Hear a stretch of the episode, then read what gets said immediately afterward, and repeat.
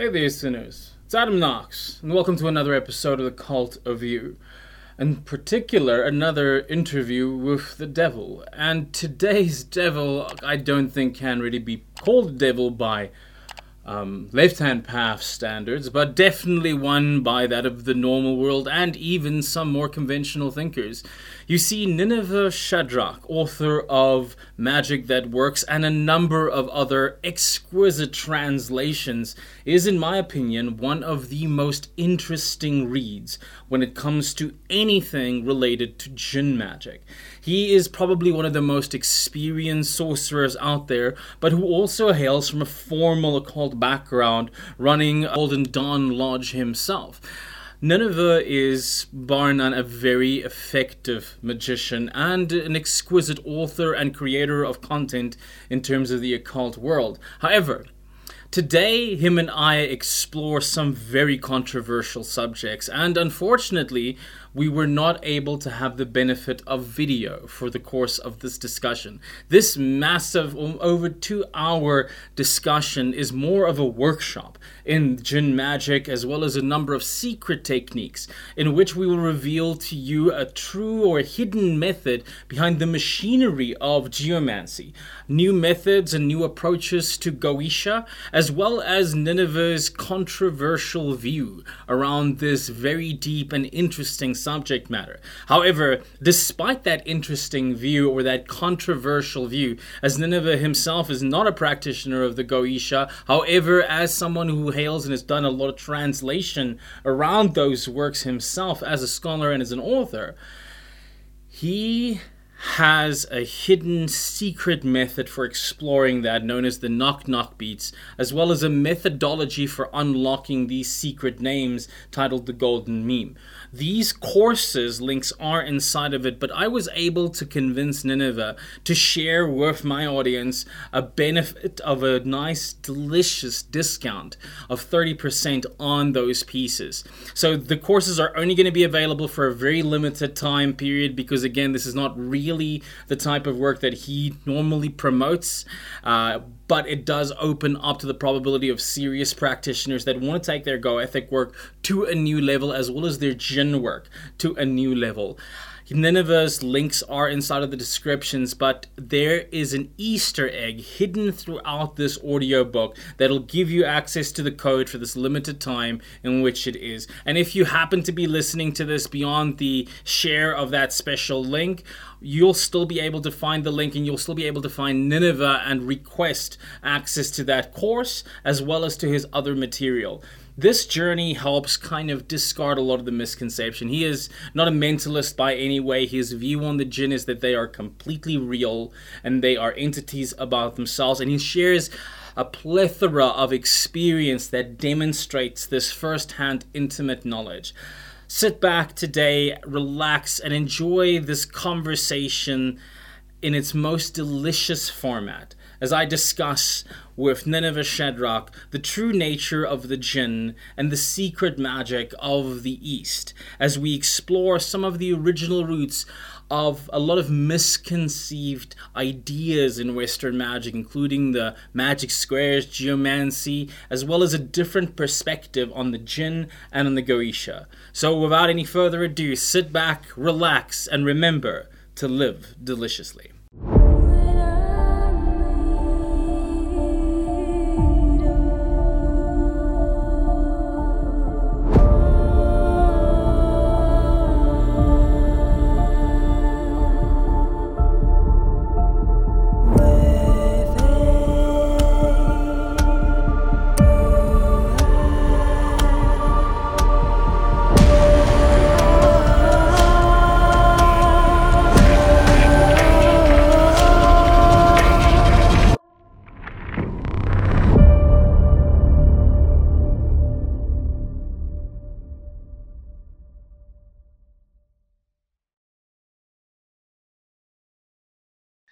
Nineveh, it is an absolute pleasure to be able to sit down with you. I just want to say welcome to the cult of you and thank you for taking the time to sit down with me today.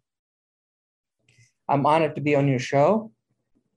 I'm excited to have our discussion today. So, it's been one that's kind of like been in my mind. Like I've been I've been a fan um, of your books for I'd say you know seven to ten years or or something like that. I remember some of my earliest um, kind of practices with jinn magic was the result of you know some of your work, and I was I was immediately impressed with the the speed of the results but also the the kind of discipline and the structure how you've been able to take that area of magic and make it almost accessible to people from a western magical background which is so exciting for me. So just off the bat thank you for the contributions in bringing some pretty hard to understand text in a more sensible way to people.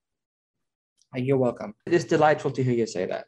So i want to kind of like hop straight in there because we have a lot of people that'll be listening to the show, some of them that have experience with this, a lot of them that have pretty much probably read uh, other authors and even other people that we've had on the shows views views on the jinn. I honestly mm-hmm. think of all the different occult writers, you're the one whose view set in terms of jinn I respect the most. So I would like to hear kind of, you know, from your own point of view, how do you honestly how should we define the jinn and how do we approach working with jinn as as beings okay um one of the things about the jinn is that it's part of the occult tradition and the occult tradition um, ha, especially in the west has the idea uh, a paradigm of spirits. Mm. And spirits, ghosts, all of this is a form of disembodied entities of spiritual nature that has no physical connection really. And then we see these things take on a form of demons because of the Christian uh, paradigm of angels and demons. And then these demons now serve these evil men by providing them all these powers and all these physical benefits. And then you mix that later on with the Western development of psychology, and you start looking at them now as aspects of your shadow, aspect of your mind. And with the, again, Western literature of communicating with them on uh, or interacting with these entities on uh, psychological methodology, you end up with a lot of people running around or walking around, posting and talking about their relationship with these very powerful entities uh, as if they're interacting with their best friend. But for the most part, the majority of these interactions are occurring in their mind. Mm. So mm. it's a mental experience for the most part. So when you bring that back into the idea of the jinn, you run into a problem because the despite the religious connotation of the jinn within Islamic uh, theology, the jinn were always seen as an actual species. They're not seen as something like a ghost.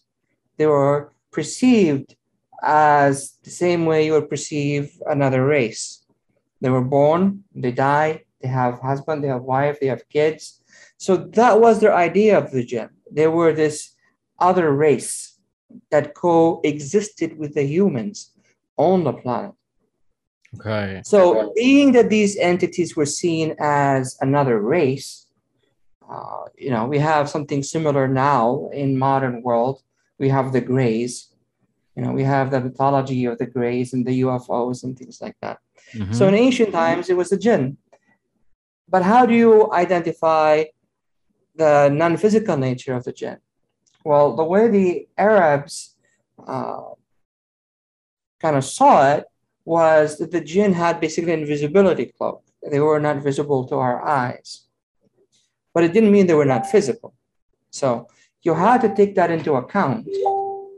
I mean, if you take a look at even during the early Islamic period, there were discussions where, you know, whether or not a pregnancy, the father of the child was a human or a jinn. Mm. That wasn't really that common in Western Europe toward the beginning of the Golden Dawn era, the 1800s and the you know, then in the 1900s, the idea that these entities were would be able to impregnate you or that they interact with you in a physical form did not match with the Western scientific and materialistic process. So it was, they were taken as, you know, uh, again, a psychological or a spiritual power that you interacted with using the power of the imagination, hence the, the black mirror.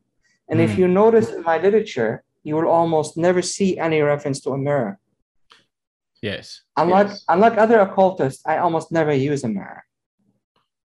Okay. Uh, not that it's ineffective as a form of communication or non-traditional, because there are Arabic texts that discuss the mirror mm. or the idea of using the mirror. But the reason I don't introduce it is because I didn't want people to immediately go back into the whole uh, mentalist mindset that you're basically just interacting with things in your imagination, into your hypnotic state, and then these entities are in your mind.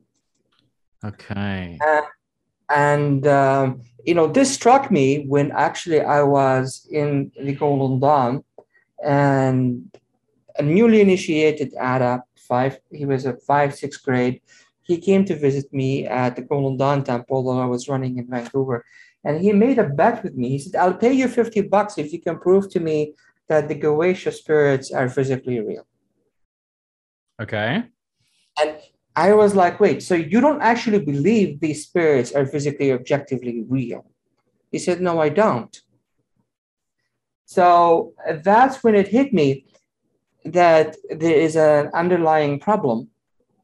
And I didn't want to encourage that kind of thinking. Hmm. And, and the reason for this is not because I don't see value in, in the mentalist approach, right? Um, as, as a way of uh, interaction, but it actually hinders people's magical development because one of the most important component of working with these entities is actually a kind of a conviction of what you're trying to achieve. If you don't have a proper idea of how far you're going to get, then at the beginning of the journey, you're just going to call it a, a win and stop. Yes. So if your idea of how far you can go is a manifestation in a mirror, then once the manifestation in the mirror appears, you will call the ritual a success. You would say, well, this worked. I have my manifestation in the mirror. If you think the sign of success is a candle flame that kind of acts funny, then when you see it acting funny, you say, wait, I, I this worked. It's acting funny. If you think it's seeing something in the smoke, then when you see something in the smoke, you go, whoa, it worked. Mm. So, but then this becomes the end. If somebody comes up to you and says, there is more to it than this, that this is not actually the final result, your mind will say, wait, no, that's not possible because this is how far I reached. This is as, as far as everybody I know has reached. So therefore, what you're telling me cannot be possible. And then you create a barrier. Mm. And and then I've seen this happen. I've had a guy come for an orientation wanting to join the Golden Dawn. I was out of the Golden Dawn at the time, but he was a member of the Golden Dawn group by Chic Cicero in, in the Vancouver area or the outskirts of Vancouver area. And during the interview, I just began talking about some of my experiences, something very mild, nothing even serious, just mild experiences. And the guy freaked out. He just basically almost ran out of the house because the idea that what I am saying to him is even possible is unacceptable to his logical mind. So the only conclusion he could reach was that I am mentally insane because it's not possible. Hmm. And I'm like, wait, you know, and it's like this kind of thinking puts limits, right? And that's where the confusions arise. And that's where um, beginners get lost because they don't really always know what the results they need to achieve can be. And, you know, I, I there's a little story I kind of tell.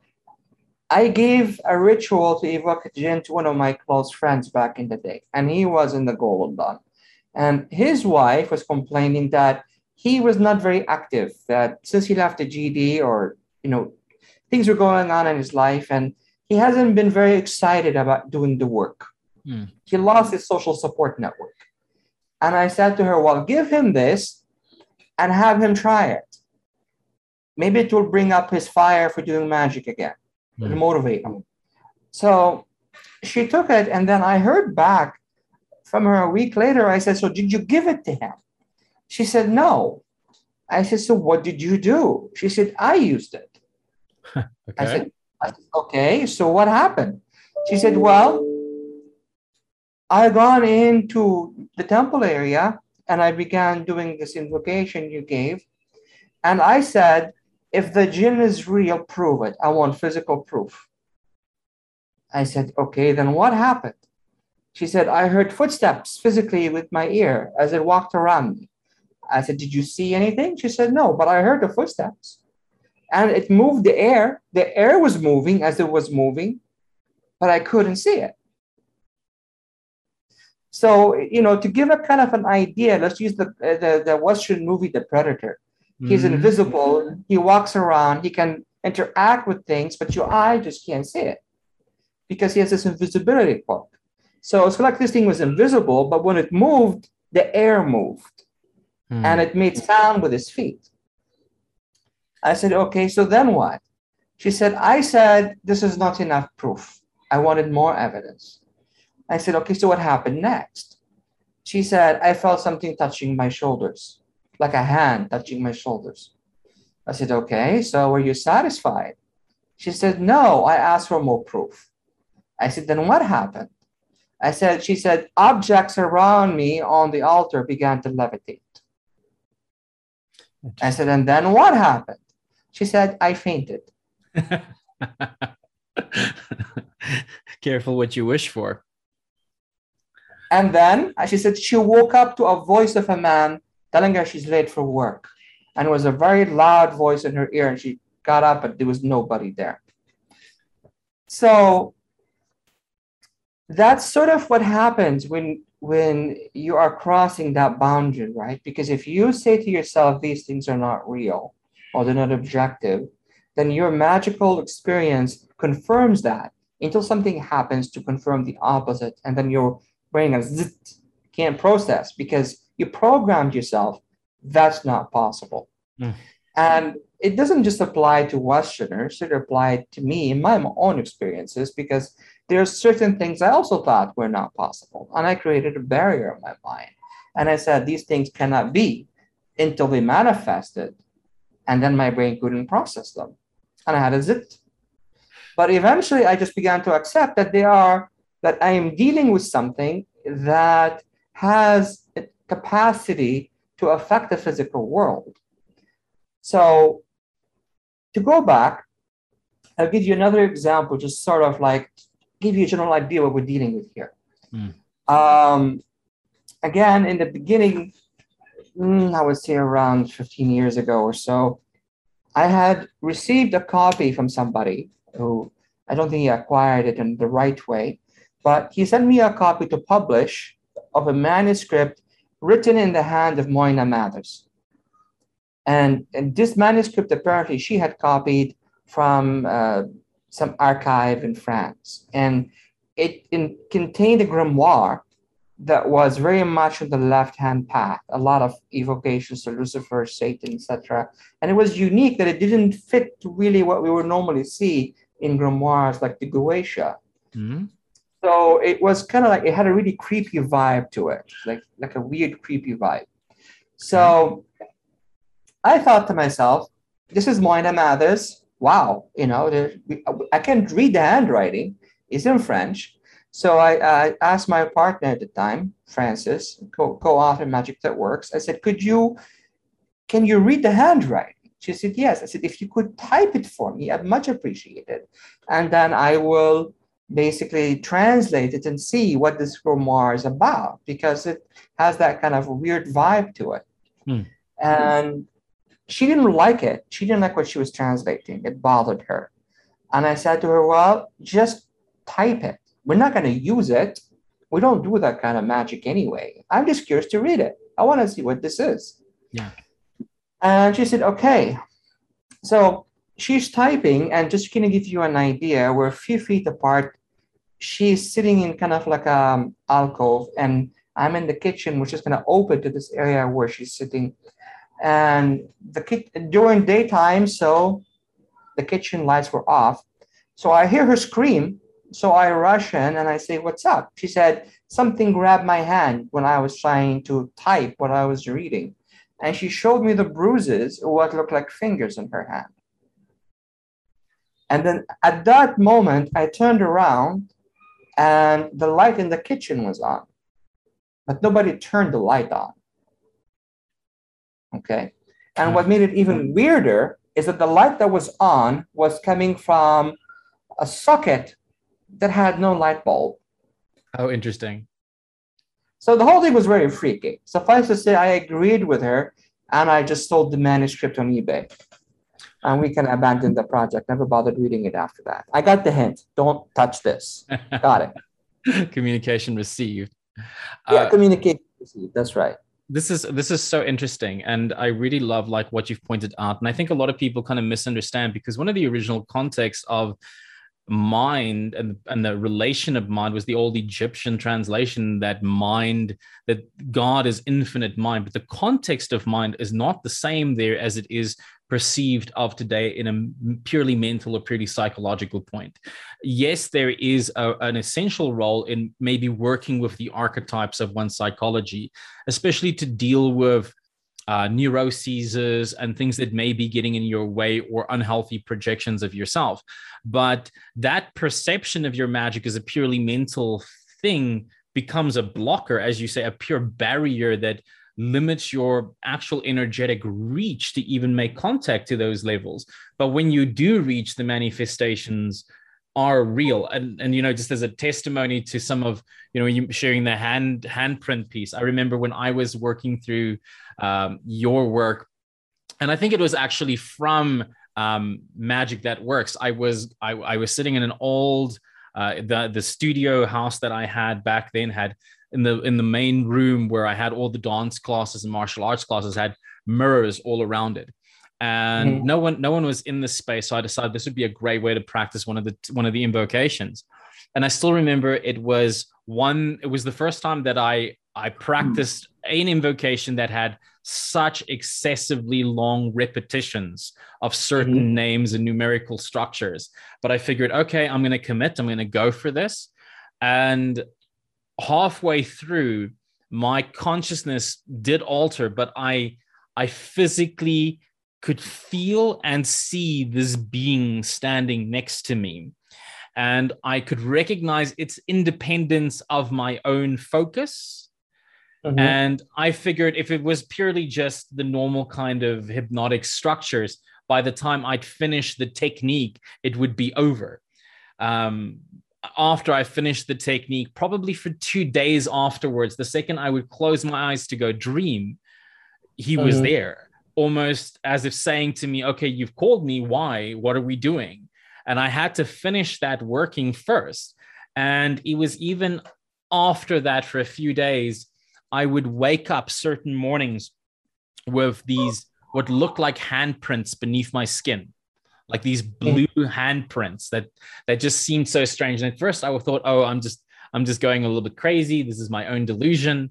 Um, and for two days, I did that, and then on the third day, my lover, who had she knew I was practicing this, she felt different things around the house. The 3rd day, mm-hmm. she woke up with the same handprints on her body. And I was like, okay, this is not in my head. This is there's something real going on here and it it kind of gave a very deep respect to that but in terms of that so how then recognizing the reality of these beings how should one approach them you know if if recognize i mean is it a, is it a is there a formula ritualistically do you treat them like another human being? Do you treat them like a race? Because my experience so far has been almost as if they are fifth dimensional beings that are able to operate in more dimensions than we are. Um, right. Uh, what is what is your advice in that? Well, I think when it comes to the jinn, and we need to be careful that the jinn is the word we use to apply to them. It's not really how they identify themselves as much. Okay. Um, uh, because it, the word jinn is just derived from the concept of the unseen, something that is hidden. It's an Arabic word for what is hidden. So different cultures had different names, right? Uh, in some cultures, maybe they were called the elves or the fae, or you know, different societies try to understand what they were dealing with based on their own cultural roots. So we have similar stories of the same race, but different iconography, different titles, different names. So different societies have encountered them since antiquity. Mm. Um, and the reason for that is because they were here before us. We're the, we're the new race, so to speak.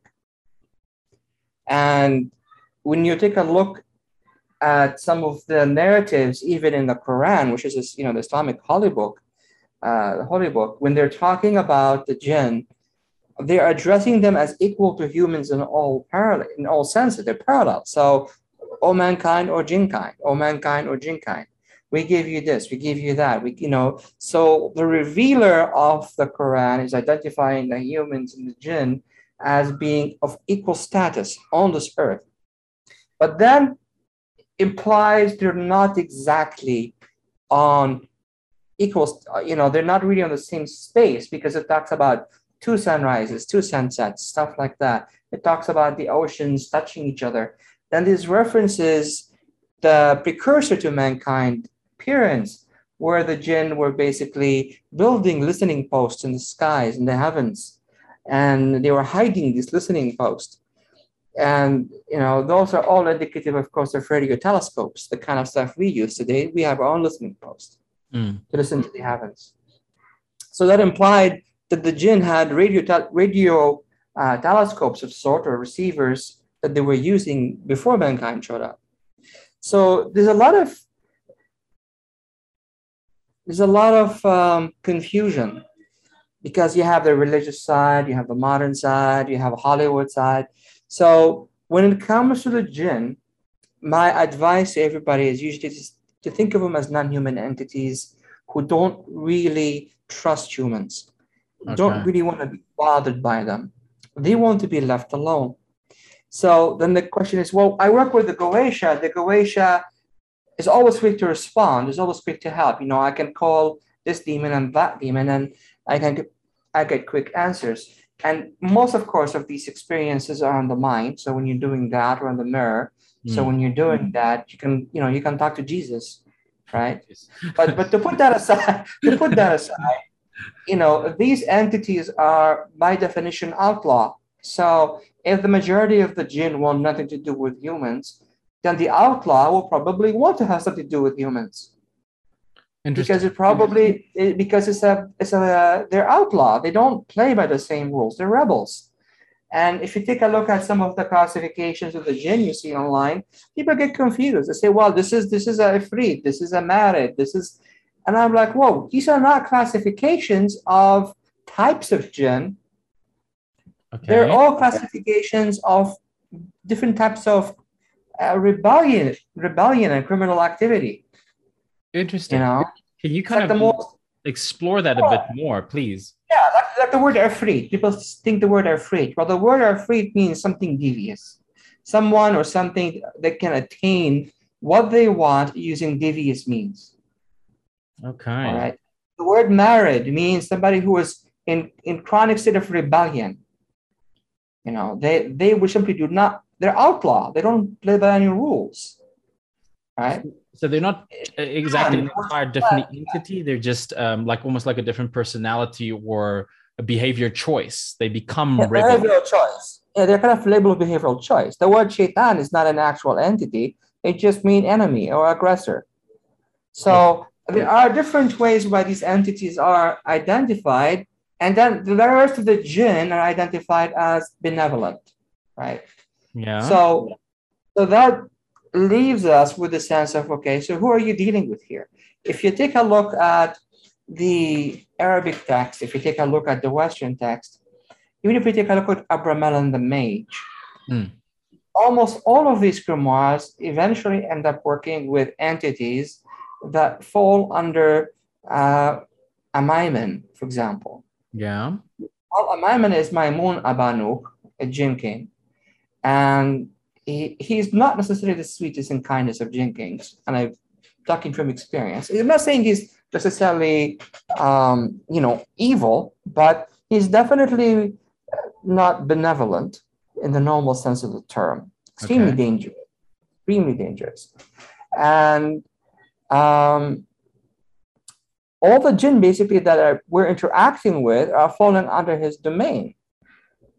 So even if you take a look at Abramelin the Mage, so these we're, we're dealing with a very set number of powers of the jinn who are directly interacting with magicians and influencing magicians and in some ways submitting magicians to them while these magicians think they are submitting the jinn to them or mm. submitting the demons to them in other words the magician who thinks he's in control is being controlled he's just not aware yes. Yeah. You can kind of and, see that, that evidence in the behavior online. Right. And they don't realize that this is happening to them. And i'm not trying to imply by this statement that jinn are evil. I'm trying to say that the jinn people are working with have ulterior motives. Because the jinn who are benevolent don't usually appear in grimoires. They don't make all kind of promises. Okay? They don't do any of this stuff. They they stay you know they keep to themselves so reaching out to them, they're not eager to reach out to everybody and make friends, mm. right? Because they don't want the attention. They want the invisibility. So they tend to kind of avoid that. And that leaves us with the same list of particular names that have been occurring for thousands of years in grimoires and text. And when you're approaching the jinn, you have to realize that you're approaching, like I said in earlier, a non-human entity that has its own mind, its own will, its own consciousness, and its own agenda. And if this agenda is aligned with your agenda, if its mind is aligned with your mind, if the two of you can form a friendship of sort, then that's a bridge of communication. That's a bridge of help. That's a bridge of assistance. Just to give you an idea of what I'm referring to here, um, and you don't need magic like in the sense of complicated evocations because okay. you have already built a relationship. To give you an example of what I'm talking about, one time Frances, you know, my, my ex-partner, she wanted to go shopping and she's done this trip to, to the grocery store like a hundred times, thousand times. Mm-hmm. She goes there every day, right? and she was running a bit late it was 11.30 at night the place closes at midnight she had to rush out the door she's telling me that she's rushing out the door as i'm heading into the shower but she was feeling a bit you know she was acting a bit spookily weird she was saying i'm giving you a hug because i get the feeling this is going to be the last hug i give you i'm going to give you a kiss kiss because i'm getting the feeling this is the last kiss i'm going to give you and i was like why are you talking like this you're just going to go for 30 minutes into the grocery store and come back she said, I don't know. I just have a bad feeling. I said, then don't go. Stay home. She said, I need, we need groceries. I gotta go. I'm like, what is this? So she went out. And I'm thinking to myself, well, that's not gonna work. If if she's getting a sense of something bad and she's insisting to go, I gotta do something. But what can I do? I'm not with her. I'm going to the shower. So I basically said, in, in a nutshell, any Jinn around here who is a friend of mine that I've been interacting with, keep an eye on her, keep her out of danger. If something happened, keep her safe. Do this for as a favor for me, please. Okay. And then okay. I went and I went into the shower. When I came back, she was shaking. She was shaking when she came back. She said, after her shopping, she was crossing and she didn't notice, but the car was coming at high speed and I was about to hit her. And whoever was driving this car was not stopping, was not swerving, may not have been aware that she's there. And she was paralyzed and she knew she figured that's it, she's about to die.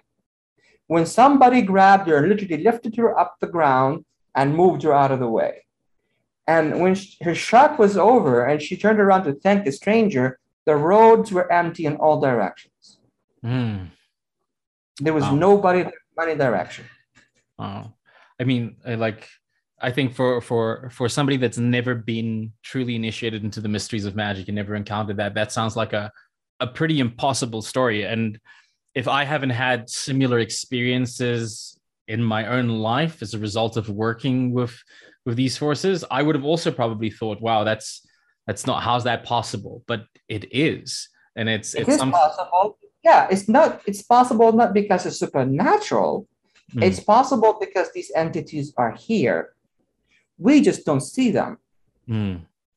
And, and, and not are, in a psychological format, but here as no, they're not, not in a psychological format. Yes. No, they are here, and they have, you know, all kinds of abilities that we're not cognizant of on our as an average person walking down the street. We live, we live in a very unique position where these entities are here where they have a lot more power than the United States military in many ways. Mm. And yet we, we're taught that they're not real, that they are, don't exist. At the same time, they appear in all our entertainment media. Mm. We hmm. go to watch Lord of the Rings and we look at these beautiful elves. We watch movies about the jinn. We watch, you know, the paranormal, where these demonic entities are doing all these things that people have associated with jinn activity. So it's like part of our brain is split. We are looking at the, we're living a kind of a fantasy reality in which these beings are real, while our logical brain is telling us, no, they're not real. Our educational institutions, our scientists, our doctors, our elders, leaders are saying they're not real. But they're telling us they're real via media. So it's a kind of a very weird position. And you know where our, where our culture and societies are heading because we're kind of like having this minor schizophrenic event. Because we know they're there. We know they're there. Whether we want to admit to it or not we know they're there. Whether we want to dismiss it or not it doesn't matter. I mean when i started this whole path i didn't start with the whole conviction that jinn are real and i'm just going to get into jinn magic i'm going to summon jinn. I didn't even know if they were real or not. Okay. You know, I, I approached the whole thing from a from a skeptical perspective. You know, you know, I wasn't looking at it as a as a matter of conviction. I came into it as a matter of like, really, is this even possible? Is this even real? How much of this is even real? Right. And, and then, then, and then yeah, yeah what kind of opened you? Yeah, and then I tested. I said, well, I'm going to make a test. I'm going to see if this is real or not. I will try this. I will try that. I will see if this works. I will see if that don't work. And the chronic level of physical experiences, you know, got me to a position where now somebody comes up to me and says, you know, we're going to torture you and waterboard you until you confess that they're not real. Well, no, I cannot do that. You know, it's going to be a very long torture session because I've seen enough evidence. It's not a matter of faith, it's a matter of knowing. Okay. It's not a matter of belief, and it's not a belief in a subjective thing either. Right? It's not a belief in a subjective thing. I mean, just gonna give you an idea of what I mean by non-subjective. When you're interacting with, say, with um, a, a goetic spirit or even a Olympic spirit, let's say Och, mm-hmm. right?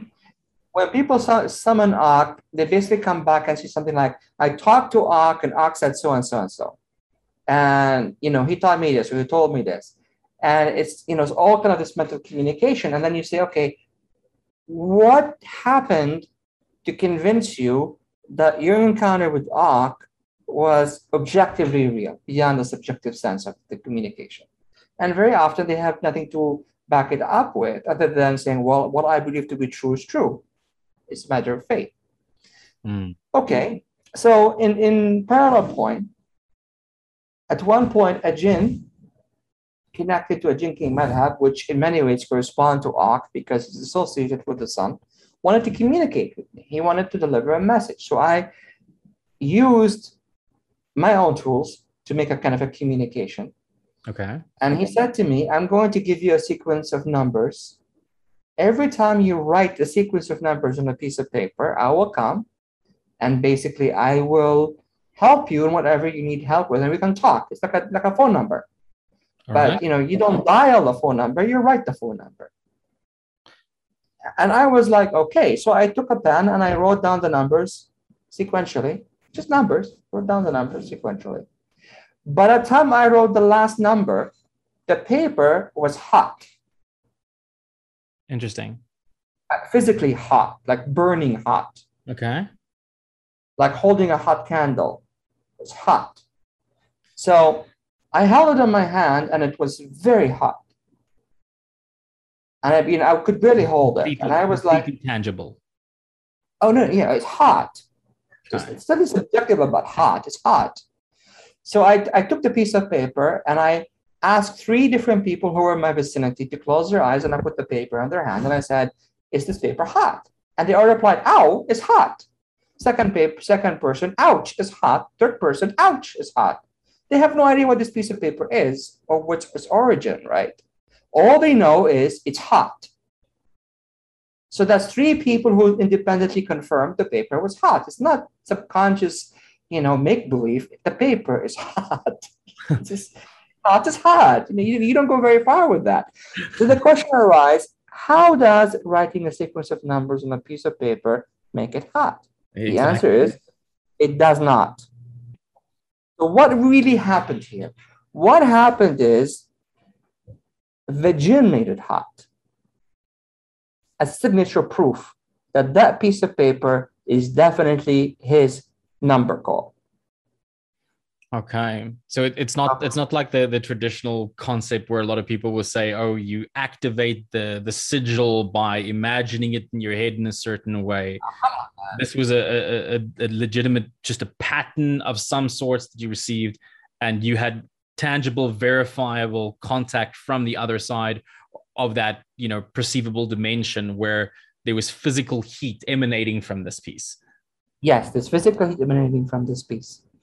And uh, the question arises, how did the, this is not the first time this happened. It has happened before. Mm. So how did the jinn make that piece of paper emanate heat? What do they do to make it hot? Yes. Now that's the question, the million dollar question here, really. Because once we understand how they're making it hot, we understand how we can actually see them yeah, that is an interesting piece. I mean, there's so many kind of debates that I've seen. Uh, one of the arguments being the relationship with the concept of dark matter and dark energy, which also helps explain why some people experience the uh, the other in whatever form as being dark simply because it's so close to impacting physical matter through dark mm-hmm. energy but it's a level of physics we are you know still kind of i think understanding in in a certain way whether that's a, a, a, powerful control over the big higgs boson the god particle or what it is is the million dollar question. But that also kind of opens up you know just another piece of kind of question that i'd like to you know poke or prod at while we're having this specific discussion. There's always this discussion in terms of you know do i use sigils? Do i use mantras? Um, some of the work that i've seen from you in terms of the magic squares have been very interesting. And the concept of magic squares has been in the Abramelin and it's been in so many other magical texts. Um, this number sequence does that almost open up to that science? Is that related in any way? Uh, can you maybe open up more about that these phone numbers if you will and ways to connect whether it's just our imagination whether it's a transcendent piece of information how we figure that out? Uh, what is that about? Okay well, when it comes to the phone number idea, if you take a look at the Arabic manuscripts, they're very clear on the procedure of contacting the jinn, and it's drastically different from Western expectation. And most Westerners I've encountered, and even some Middle Easterners, are trying to or you know argue against it because it's just too inconvenient these days. Hmm. But the procedure was very simple. You abstained from eating anything to do with meat. You went on a completely vegan diet. That's okay. one. The vegan diet was meant to kind of purify and prepare yourself, your energetic body, your mind, your physical aspect, and everything else. Okay. The other thing is you isolated yourself from society. You All did right. not do it in the middle of the city. You did not do it in the middle of town. You went far, as far as possible. Is this okay. to sorry? Is this to uh, get away from human beings or to get away from urban life and get closer to nature. No, this goes back to the concept that jinn do not want to be noticed. Okay. Okay. All right. You are creating an, a contact space where they feel safe. Oh. Now the oh. third the third procedure here, and this is this is critically important, is that your working space must not have any sunlight of any kind. All right. Sunlight and jinn don't go well together. Really? Is there Which- is there a reason for that? Well, it's not Besides- explained. uh, If, if you're asking me, it's not explained. It's just indicated. Okay. The same way it's indicated that you're going to find this funny. It's also indicated they don't like garlic. Oh, interesting. Is this where a lot of our myths come from? Especially because we've always got the lunar attributes of vampires and all these things, which are lunar, It lunar is that- based. Yeah, yeah. But I thought you'll find it funny because it's you know it's, it's there. It's listed really in the text. That's Do brilliant. not have garlic around. They don't like garlic. Don't eat garlic. okay. Hi- Do we hide silver or is that still okay? No, silver is fine. Iron is not. Okay, yes, I've, I've, I'm familiar with iron. Which is kind of like this. You got the same myth, I think, among the Fae and iron. Yes. So, so iron is not. So then what happens is you cloister yourself up, and then at first they tell you you will have all kind of imaginative experiences. Mm, They, they literally said your imagination will you all kind of hallucinations, right? And then they're very clear that you're to ignore these hallucinations. Okay. They will point out that all these spirit or entities will appear to you, and you are to completely ignore them. Do not interact. Do not give them credence. Do not give them credit. Completely ignore them. And then at certain point, they indicate that you'll be terrified by physical manifestations around you, like sounds, like uh, walls, the magic closing in or moving in, or like sounds of bugs and bees and insects and all kinds of like weird things happening in your environment. Drums, instead of drumming, Hmm, ignore it all. Okay. Still keep going. Yeah. Yeah, keep, yeah, we keep going, right? Eventually, they identify. You will see what looks like the walls are tearing apart, separating, and light is coming out of the walls. Interesting. Yes. And then at that point, entities will appear. And those entities are the ones that we call the jinn and you interact with. And they will sit across from you. And they tell you to keep a distance of at least six feet because any direct contact is dangerous to your health, physically, uh, harmful to your health. You need to keep six feet contact. Because of the vibrational differences or And I think it's the same reason why the paper gets hot. okay. Oh yes. Well, yes, Jin makes sense. You know, it's probably not healthy for your body to have the same experience as that piece of paper. Hmm, You might end up with a stroke or cancer or something. They just consider it dangerous. You keep your distance. Okay. So at that point, you make your covenant, and then the jinn will give you something. There's no sigil involved that you create and charge. There's no none of that. He will give you something. It could be a piece of metal, could be a rock, could be a, like a sequence of numbers, could be anything. He, the jinn, will give it to you. You don't create it yourself. You don't walk in there with it created. You receive it, and you keep it hidden and keep it concealed, and that works as a kind of an anchor to where you are so the jinn can find you quickly. Oh, interesting. So so once you've established the contact, the the jinn determines how that relationship gets set up. It's not you don't pull out the rose cross and try and draw out sigils based upon a number sequence of your own uh, uh, assumptions. It's the direct contact that says to you, "This is how we'll get in touch. We'll call you." Exactly. And it's he sets the rules. Okay. They will set the rules for what you can and cannot do. They set the rules for what you will do in return for this kind of encounter and experience. And you have to abide by these rules. And if you break these rules, they will just simply cease and desist of being there for you. Now, uh, this is how it's described in the old manuscripts. Hmm, Now, when the Christians probably took that, it just became you sell your soul to the devil. Not that they can really want your soul, that's not really that important as far as what they right. But um, So these these kind of deals are there. Now, how do we deal with this in our modern time, though?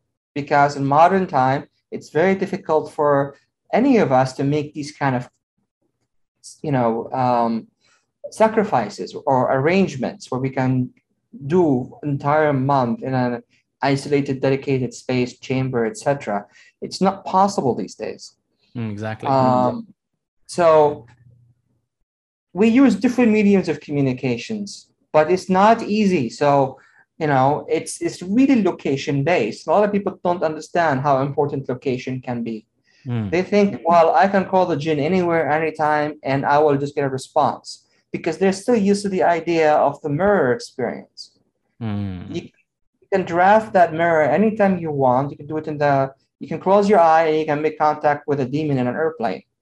Right. You can close your eyes and make contact with a spirit in the toilet. You can do it anywhere, anytime. Doesn't matter. It's your mind. There's no restrictions on it. But when you're looking for something tangible, location matters.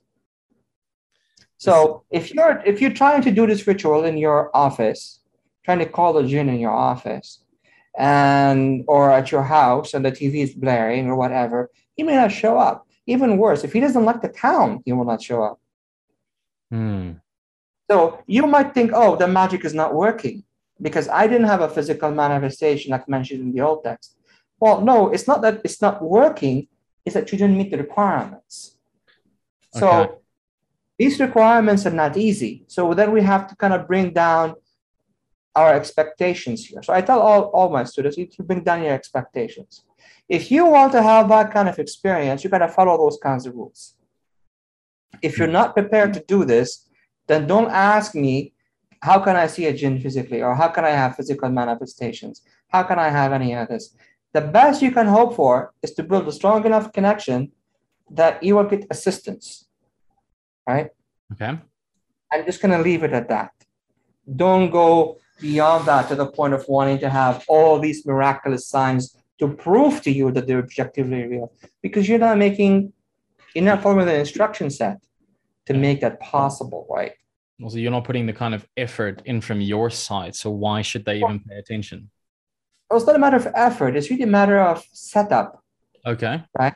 A matter of setup. If you're setting, if you're doing an evocation to the jinn and you're wearing, uh, you know, I, I've seen, I don't want to mention names, some occultists on YouTube, and they seem to be treating the magic circle like a rug. They will pull out the magic circle and then they will step on it with their shoes. I don't know, what are you doing?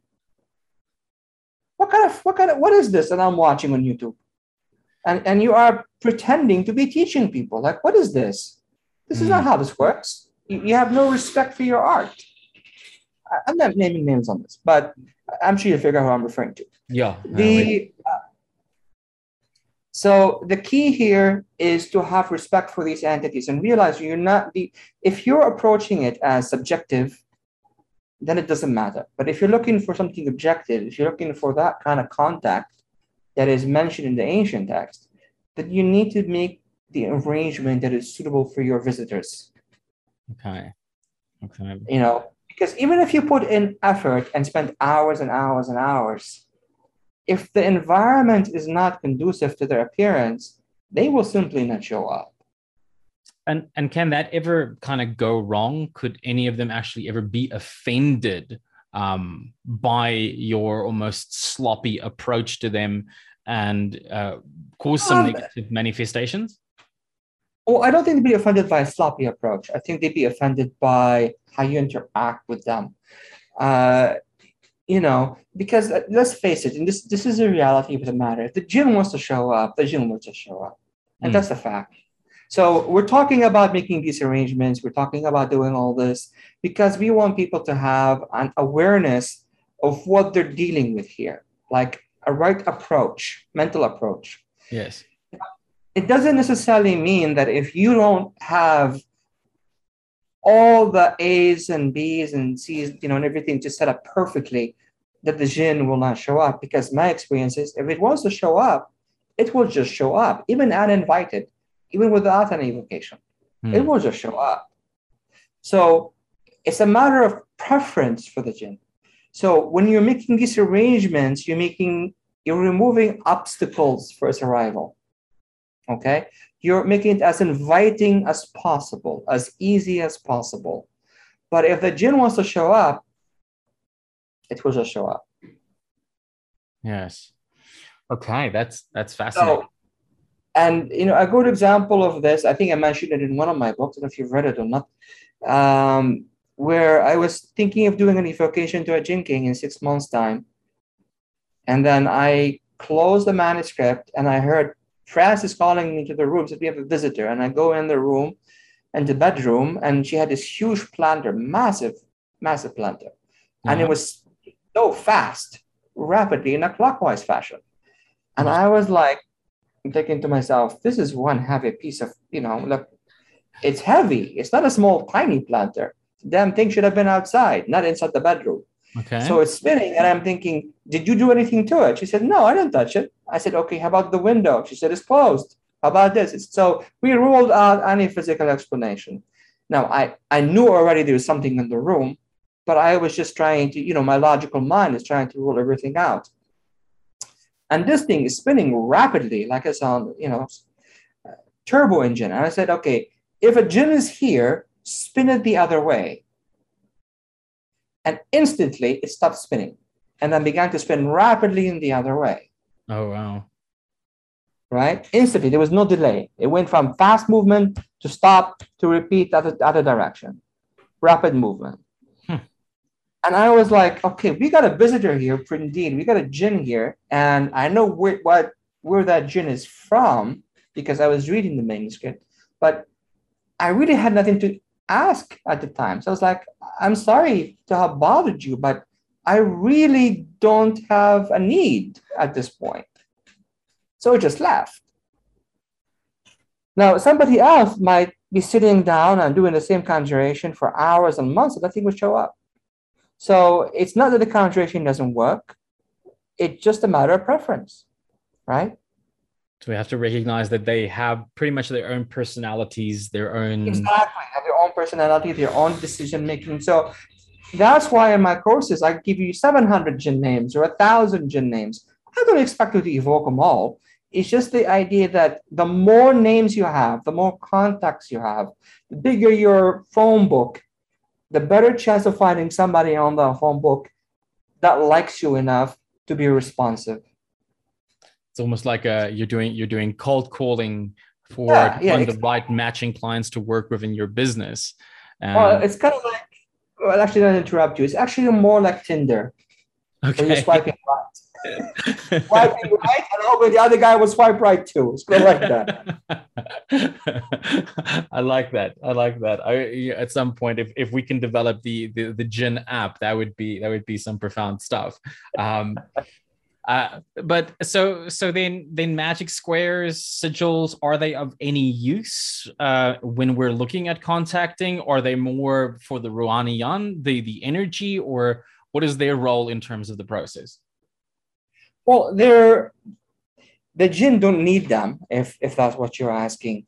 Okay. Um, I think you would you would go way further with something like the knock knock beats than you would ever do with sigils or squares. Um, Can you describe that a little bit, just for those that? Uh, the knock knock beads are basically. Uh, you familiar with geomancy, the divination system? Yes. Yes. Well, if you take a look at geomancy, and I, I cover that in my course on the subject, and look at the proper translation of the, the, figure names, not the English translation, the Arabic translation. And if you take a good look at it, you would realize that what you're dealing with are different names for parts of a machine. Okay. You got input, output, red point, white point, you know, all of that stuff. You, you the, the reverser, or inverter, you know, you got all that. Is they're technical terms for a machine. Interesting. And not any normal machine, a machine that uses sound and possibly light to communicate. So the question is who revealed this machine initially, or revealed the system initially of, of communication? And in our mythos, you know, it's revealed by the angel Gabriel. But every single system that works with those with the geomancy system involves the jinn. So basically, it's a jinn communication tool, geomancy. Ah. So I don't really have the blueprints for this machine, but I understand the concept because it's using binary. So knock knock beats are basically binary code that is that's basically produced by the computers or the speakers or whatever that send a signal to call the jinn over. That's interesting. Does, does that, it, that, does that have any kind of effect on your own brain as well while you're going through that process? Well, uh, it it depends. I guess if you you can use it as a kind of a strobing tool, where you would strobe it at the same kind of binary point, that you can have that effect. But just listening to it, I don't really find that it has that effect on your mind as much. But it definitely does have an effect on the jinn. It's like setting up a beacon, and they do tend to respond to it eventually. Maybe not immediately, but eventually they respond to it. Okay. You know, so if you if you play it on a very loud speaker for 15, 20 minutes, you're gonna start getting things happening because they're gonna be going, we're hearing the signal, somebody is echoing it out. So it works the same way as, like I said, geomancy. But geomancy is sort of like we just put one dot, two dot, one dot, two dot on a piece of paper. And for some reason, we've kind of shrunk this whole complex system of communication into good luck, bad luck, mm. fortune, mm. misfortune. And I'm like, you know, what is this? You know, it's the most boring divination system on the planet. That's because it's not a divination system, really. It's a communication tool. Oh, wow. It's an instruction for communication tool that we don't have anymore. It's gone. However, this device was built, was gone, but it's there. Um, so the concept is there. So by using knock knock beats, we basically have our shortcut method, right? Okay.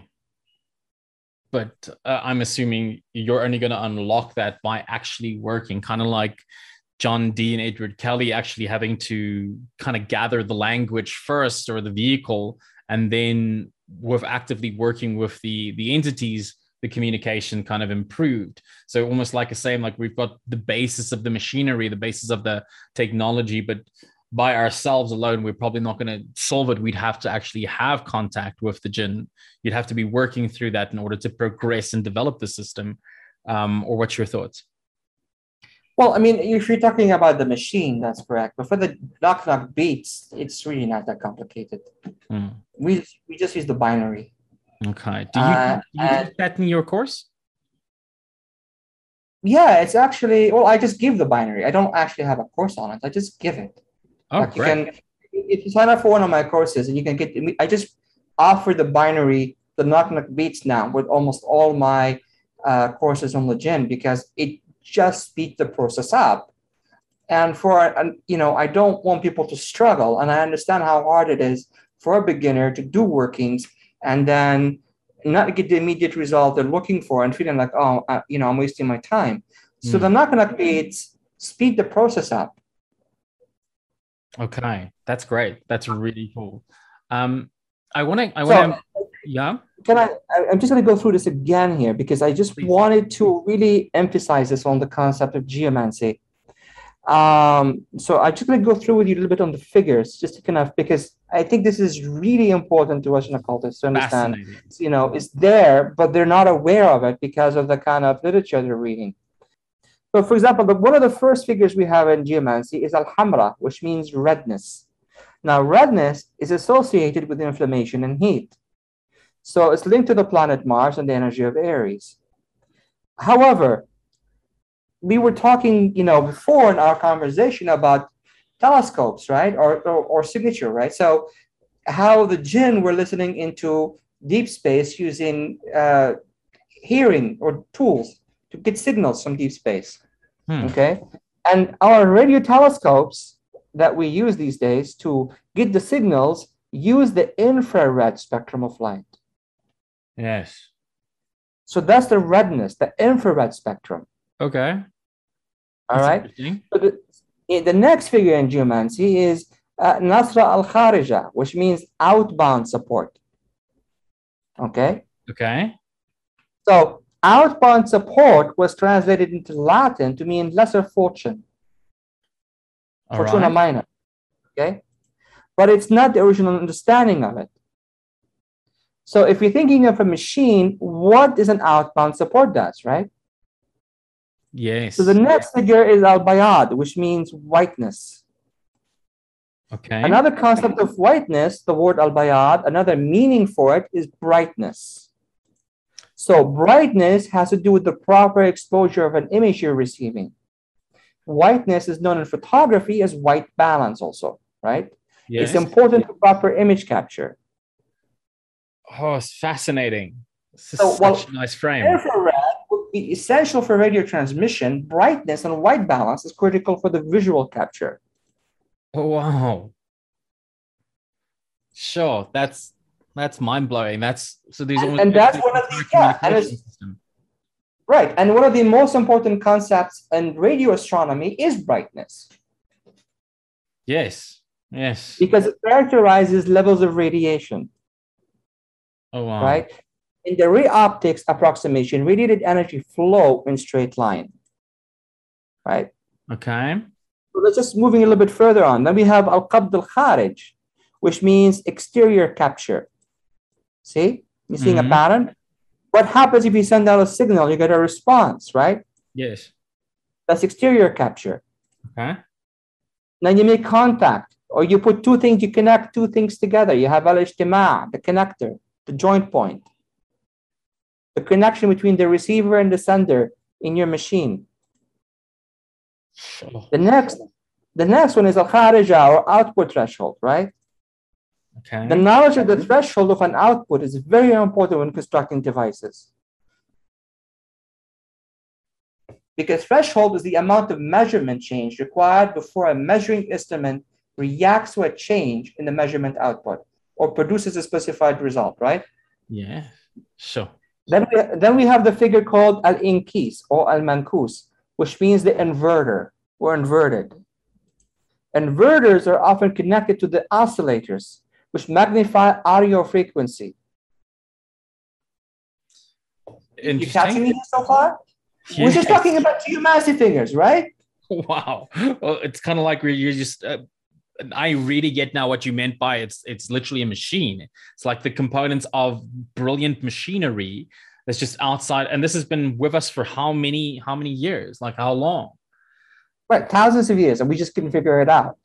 We just we just took this whole concept of communication with the jinn, this little ideas of creating this device that they gave us thousands of years ago, and now you just read this little pamphlet about drawing these little dots on paper, and then it's good fortune or bad fortune, luck or bad luck. It became like a horoscope in the newspaper. It's baffling. it's it's actually ridiculous. I, I remember Sir Laurence Gardner pointing out um, how even the the Ark of the Covenant was a, a, a complete piece of machinery used to break down the uh, molecular the structure of gold in order to produce mfkzt, which again was um, a powder utilized to alter the chemical structure or the chemical release in our bodies. Um, it's Mhm. been demonstrated to have some effects to uh, be almost anti-gravitational in some, and, and this is now such an interesting testimony of our almost primitive attempt to interpretate these ideas and how it gets corrupted by um, people trying to use it for divination and for other aspects of that, where it's actually revealing a, a hidden technology um, that is so beyond what we're currently thinking, yet reflects what we're discovering in our sciences uh, today. Exactly. which is So fascinating. Right. So, you know, this is why it was like, okay, I cannot build this machine, but I, I get what they're trying to do. And, and kind of goes back into we can do this nowadays using uh, complicated tools or machinery. We can even probably do it using VR because in VR, you have visual light and you have actual sounds. But Hmm. with VR, you cannot project outward. So it's going to be kind of a personal experience, you know, a kind of a, a way of making the connection on a psychic level versus I- or telepathic I wanted to I wanted to say that. I mean, like if we look at how far we've come with utilizing things of light and binaural sounds as ways to alter consciousness in order to kind of bypass the neocortex so that we can gain information outside of our programming, almost using those tools to step outside of our own limitation of perception. Could these maybe be you know makings of a key by which we can access get out of our own way to perceive into that realm and actually make contact with the jinn well absolutely because you know again if you're trying to make if, you're trying to have the jinn appear physically in your space to make that kind of an ancient connection you can probably pull it out you know uh, pull it off if you're living on a small apartment in the middle of New York or the Bronx, right? Mm. But you can still make contact on some level. You can still reach out and receive a kind of a, like a telephone call versus a physical visit, right? Yes. And and the, the more of all those telephone calls you have, the more of a chance you're going to have an actual visit eventually. Mm. So the this, key is how to have these telephone calls without getting stuck in mental um, imagine. You know, I don't want to say delusion, but but where you're just stuck in your own mind. It's accurate. I, I mean, uh, it also kind of makes me think about um, the preparatory space. Uh, and I, I remember I was doing I was doing work through Goetia some years ago, and through the continued work because i actually applied you know some patterns that i learned out of your work um, right. in order to kind of get a little bit deeper to the force behind what was written in the grimoire. And for the bulk of it most of it was almost purely psychological but then three figures or three aspects of them actually came mm. through. And i was very much caught in the space where i recognized that what I contacted was so far beyond my ability to control and could right. pretty much snap their finger and crush my reality without even thinking about it. Um, right. And it's almost as if they were hesitant to come into my world because they knew it would shatter me. And right. I needed to almost vibrationally come up to that level. So it's almost like you know, the, a lot of the the uses of the ritual, uses of the technique, the uses of the preparation of this technology, that we also have to recognize that our own system. I think also like why the vegan diet uh, in some of the older text was referenced. Uh, we right. have to vibrationally get our bodies to handle it because that altered reality can almost be too overwhelming for an average mind and uh, I think especially a lot of the, maybe that's part of also the reason why they want to be unnoticed because I mean, who wants to deal with the you know shattering of a reality of an underdeveloped species, you know, so to speak. Correct. You know, and and and we're, and we're not a very benevolent species overall, anyway. Exactly. Um, exactly. As we uh, said, is we if the whole planet was to accept the reality of the jinn and realize what they can and you know what they can do, I suspect to be a lot of meetings in the Pentagon. So hmm. it's not something they'd want, right? Yes. Okay. Uh, um, so, but you were asking about the magic squares, and before we, before we get a, on on a side, it's, uh, a very interesting aside. So yes, yeah. but yeah, but, I, magic, but yes, the magical squares origin um, was actually part of the science of the letters not actually, or, or what they call the magic of the letters, uh, which is a, a, kind of a little Kabbalah. And it was really tied in with the power of sound, right? Yeah. Um, you didn't just write the square, you breathed on it the vibration of every number you put down. Okay. So there their belief was, and it has nothing to do with the jinn, their belief was that sounds was the key. All right. And they also believed that uh, numbers were also the key. So uh, this is a branch of Arabic magic which focused on the power of sounds, and which is basically what letters are, and the power of numbers. And then they connected it with the with basically the movements and alignments of the planets. So then they kind of gave it what they call a stellar function, where they would take the talisman and hang it underneath the stars, particular star constellation, and get it charged at night. Okay. So that's sort of what they were doing with that. And if they're not doing the stars, they were doing usually verses from the Quran and things like this. For the, um, you probably almost never notice or see in Arabic manuscript magical squares to evoke the jinn.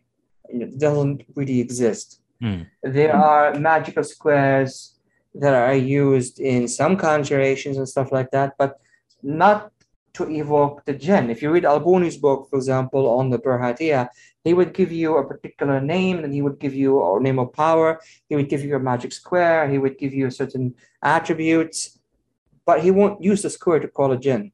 So the squares had a function, had a role, but their role or function was not to evoke the jinn. They were they were used by magicians for other purposes. Can sometimes cross over their jinn magic work, but it wasn't to call them. The jinn didn't respond to magic squares.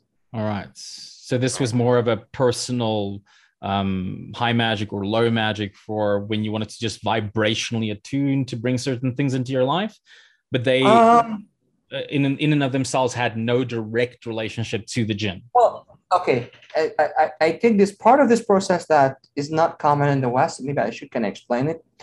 When you draw the magic square, you don't just draw on a piece of paper and call it a day.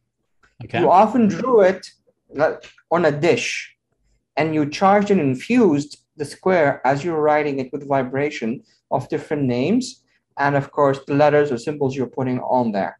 And when you're done charging and infusing the square, you would actually literally just wash it with water and drink it. Oh, oh, interesting.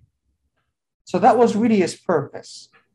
Now, sometimes it was also used in metallic objects for certain kind of amulet, talisman, stuff like that. Mm. But for the primary purpose was for your consumption. Oh, interesting. So this is like a the work of Dr. Emoto and the water molecule taken to a completely new level, in essence. Definitely. Oh, so that was their, that was their perspective on it.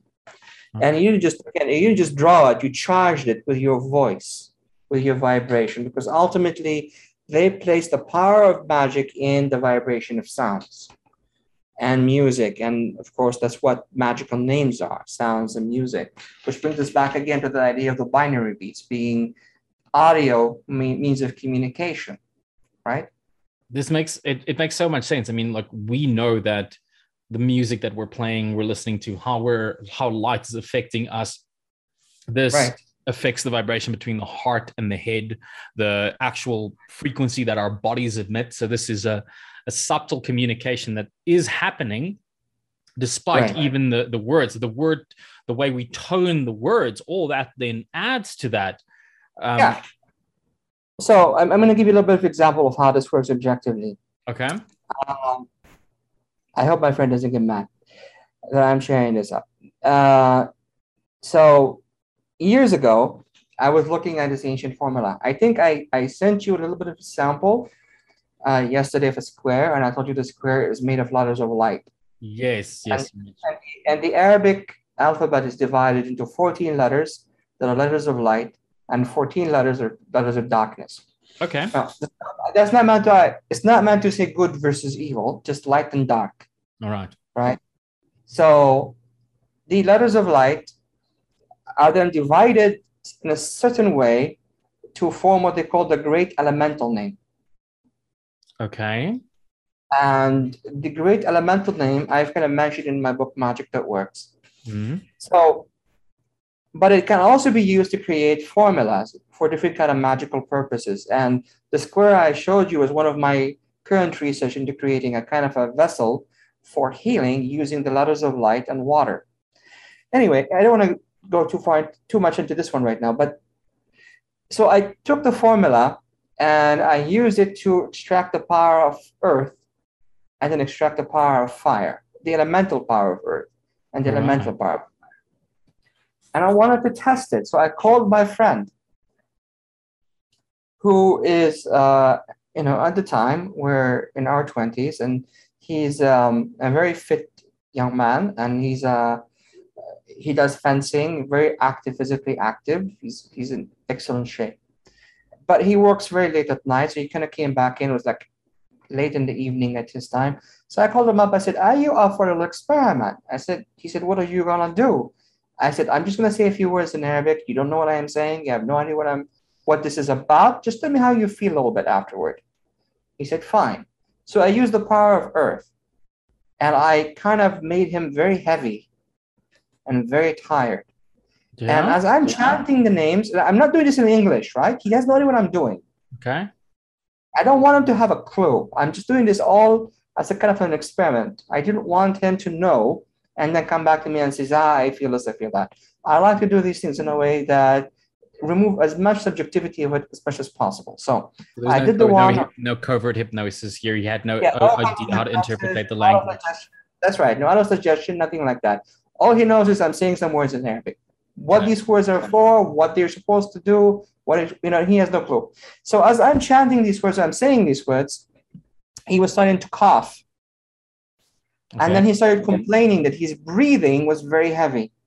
He started complaining that he couldn't get out of the couch, that he was feeling faint, that he was having a hard time just moving his body. He was he felt crushed. So like like under a mountain, crushed under a mountain and he was he was in bad shape. I was starting to get worried about him, uh, you know, that he needed to call 911. So I said, okay, can give me a few minutes. So I, I went back and I changed it to the fire. And I used the energy of fire to remove the energy of the earth and give him a lot of energy and vitality. So when I was done, I said, How do you feel? He said, I feel fine. I said, Great. The heaviness is gone. The, the feeling of being crushed is gone. All this is gone. He said, It's all gone. I said, Wonderful. I hang up the phone. I called him a few hours later. I said, Hey, how are you doing still? I'm hearing banging noises. I said, What are you doing? He says, I'm working. I said, At 1, 2 a.m.? What are you doing at 2 a.m.? He says, I have so much energy. I'm, I'm starting, to, I just took the hammer. I'm, I'm doing construction work in my apartment. I said, I cannot sleep. So the next day I called him. I said, Did you sleep yet? He says, No, I did not sleep. He went 24 hours without sleep. He went into work. He went into his fencing. He went into his car racing. He's not sleeping. Oops. I said, I think I overdid it for you. He says, What did you do to me? I said, Well, first was earth, then was fire. Let me fix it. Because I think I went over a little bit on the fire bit. I'm going a bit overboard here. Let me kind of lower the effect a little bit. But the key of this whole process was, is that was the sounds, right? it was the sounds. I didn't summon a demon. I didn't summon a jinn. I didn't do any of that. I just chanted the words. And, and it, it, was mathematically calculated using the, using the letters of light. Now, somebody will say to me, but look, Nineveh, we have all these mantras all over the world. The Hindus are using them. The Sufis are using them. I see them in all kinds of books. We don't get the results. They promise something, but we don't get the results. And my answer to them is you're just chanting the words or you're just saying the words. It's not enough. You have to really know how to properly chant the words. That's one. Second, you have to activate it. If you don't activate it, you've done nothing. Uh, what do you mean by activate? Is this is this the emotional response to it? Um, no, no, no, no. Clarify no, that. No, no. When you chant, when you're producing any kind of energy, like vibrational energy, mm-hmm. you are you're activating a kind, um, what the Arabic book called the Rohaniya. And it's very confusing to Westerners, but it shouldn't be really that confusing. It's same concept as prana or chi and all of the stuff that we see in other Eastern literature and culture, okay. except, except that it's alive and sentient. And sentient. So, yes, alive and sentient. Okay. Could you elaborate on that a little? It's alive and sentient, but it's not in the same sense as a soul. Okay, it's not like a ghost. It's not like a ghost or a spirit. It's, like a just, living force, but, but not with intelligence. Yeah, it's it's like a it's a very primal sentience. Okay. It's sentient enough to be directed, but to, there's no communication. You cannot talk to it. It doesn't have the kind of complex consciousness. All right. It's just directable. You know, you can just focus it right? It responds to fo- to your will, to focusing. So when you activate it, you focus it. You call on it and you focus it. You say, for example, uh, let's say I'm, I'm chanting Om Namah Shiva Om. Okay. Okay, so that's, that's a nice chant. It has meaning. Mm. But how do you go beyond that? Are you even chanting, uh, you know, the middle pillar? Eheye, Asher Eheye. Okay, you did the chant. Then what? Where's your activation? Mm. In the LBRP, before me is Raphael, behind me is Gabriel. Where's your activation? Where are you actually indicating what you're trying to do? There's no activation. So if you're chanting a name, you need to activate it. You need to say, I want the rohaniya, the chi, the prana of this vibrational name, the sound that I am producing, this this incantation, this chant, what you know, the the music to do this. And is that then visualized? Is that an active instruction? Oh, it's just, yeah, it's just an active instruction. And you can add visualization if you want. You know, the I remember in my course at um, when I when I was taking a master's course at in in uh, Vancouver, one of the the instructor came in and she said and she said to me, or she said to the class, if I, if I recall correctly, that one of the uh, you know contributions of the Greek culture to Western world was removing the magic behind sounds and letters, making it secular. Interesting. So basically, we got so used to words having no real power beyond what we give to them, that we don't think there's anything to it. We forget that this is actually a vibration, it's a sound that we're producing. And when we think of sounds, we just think the sound is there. We don't think it has a spirit of any kind, a prana of any kind. Mm. We're just hearing it, we're just listening to it. And it's affecting us on a psychological level, but it's actually affecting us more than that. So the if we take a look at the literature in the Arabic culture, the Al-Buni and all those other guys who wrote in the Middle Ages, they were very clear. They really believed that letters were sentient and they were a high level of primal intelligence. So you could, wow. that's why they would chant the name a hundred times. They were trying to manifest that in their reality. But once they chanted it, once they felt the manifestation, they activated it. So chanting alone is not going to take you very far if you don't activate. So, which is what I did with the guy on the phone. I chanted and then I activated. I chanted and then I activated. And that's how the result worked. The manifestation occurred, you know, thousands of kilometers apart. I'm in Canada, he's in Texas. Sure. We're on the phone. Right? That is so, that is amazing. So um, it's just an understanding of how this works but once, I mean, like, like, like that's that's it, and and it's just what you're what you're sharing. I and I uh, is you're correcting so much misrepresented Western dogma around these things, because I think a lot of a lot of people like they come into Western magic, and they forget how much of this actually comes from the east and from the jinn and from all those ancient traditions and even how some of the philosophies and ideas of crowley were were, were kind of brought up even from that. Even the entire Western idea of the elements, we have the influence of Enochian and the Watchtowers, but a lot of modern day pagan ideas of the, the corners actually related to, to the Jinn tribes and um, all of this. And now it's almost like that original core and those original ideas are actually missing. So people are trying to, and, and I believe that's why a lot of them is just turning into pop psychology these days because they're trying to make sense of these things given their limited frame, but they're missing this. They're missing these core ideas and concepts, ones that you are sharing now. This is from what was an interview, has turned into a really excellent workshop, I think, for somebody that's you know to kind of course correct somebody in terms of their thinking of magic. So this has been amazing so much. Um, that actually does make me want to add a question to that. The elements and the rohaniyat and the elements and the jinn tribes how does how did that kind of come about? Because we have this notion of the sylphs in the one and the undines in the other the how that's kind of been kind of translated into western but you share very interesting ideas in terms of the rohaniyat specifically around those elements do only the elements have rohaniyat do the planets also have them how does this relate to that that spectrum well, you know, Rohaniya exists in almost all living things and sometimes even non-living things or non-biological things, I should say. Um, you know, anything that has energy in a sense has Rohaniya. Okay. Um, so when you're working with the when, you, when you're thinking of a plant and you take a plant and the plant to a scientist is basically just chemicals cells and chemicals that's all they see. Mm. so when they're when they're extracting the active ingredient of the plant they can just synthesize it in a lab and just give it to you in, in a capsule or a powder and say there you go. That's your nutrition right there that's your vitamin c that's your coq10 that's your medicine, that's your simvastatin, your whatever drug they're giving you, whether it's naturally produced from herbs or synthesized in a lab, it's still a pill. Mm. But ultimately, the real key for holistic medicine is to realize that the plant itself has a rohaniya. So when you're consuming the, if when you consume the leaf for medicinal purpose, the more you can activate the rohaniya, the more potent the healing can become.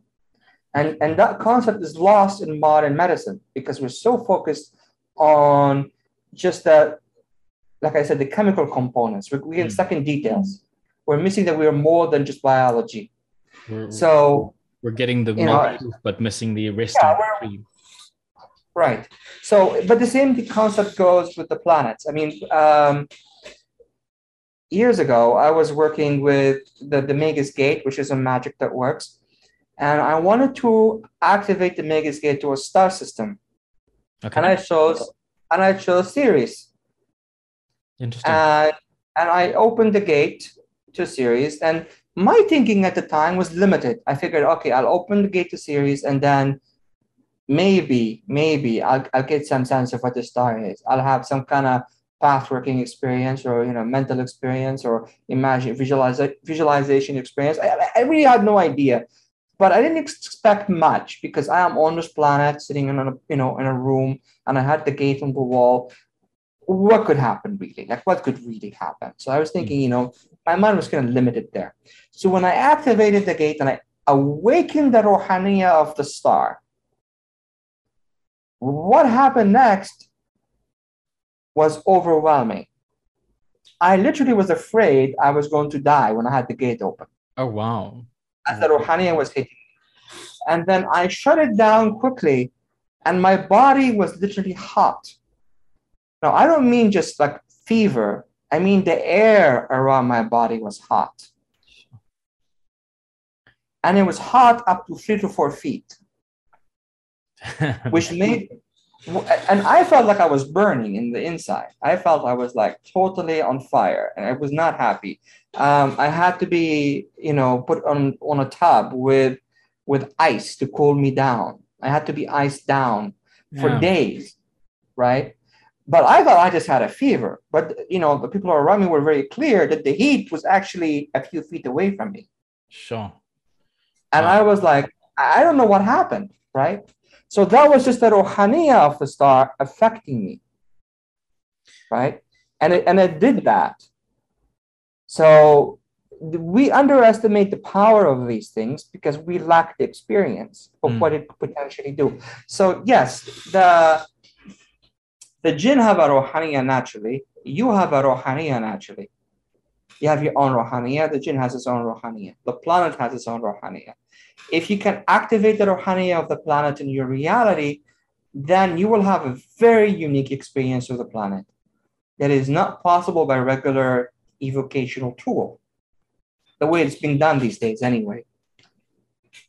So, if you're if you're tuning in or activating the rohaniyat, is it is it similar as into the principles of entanglement, where you're emitting that essential vibration and you open up to anything that corresponds to it in your life?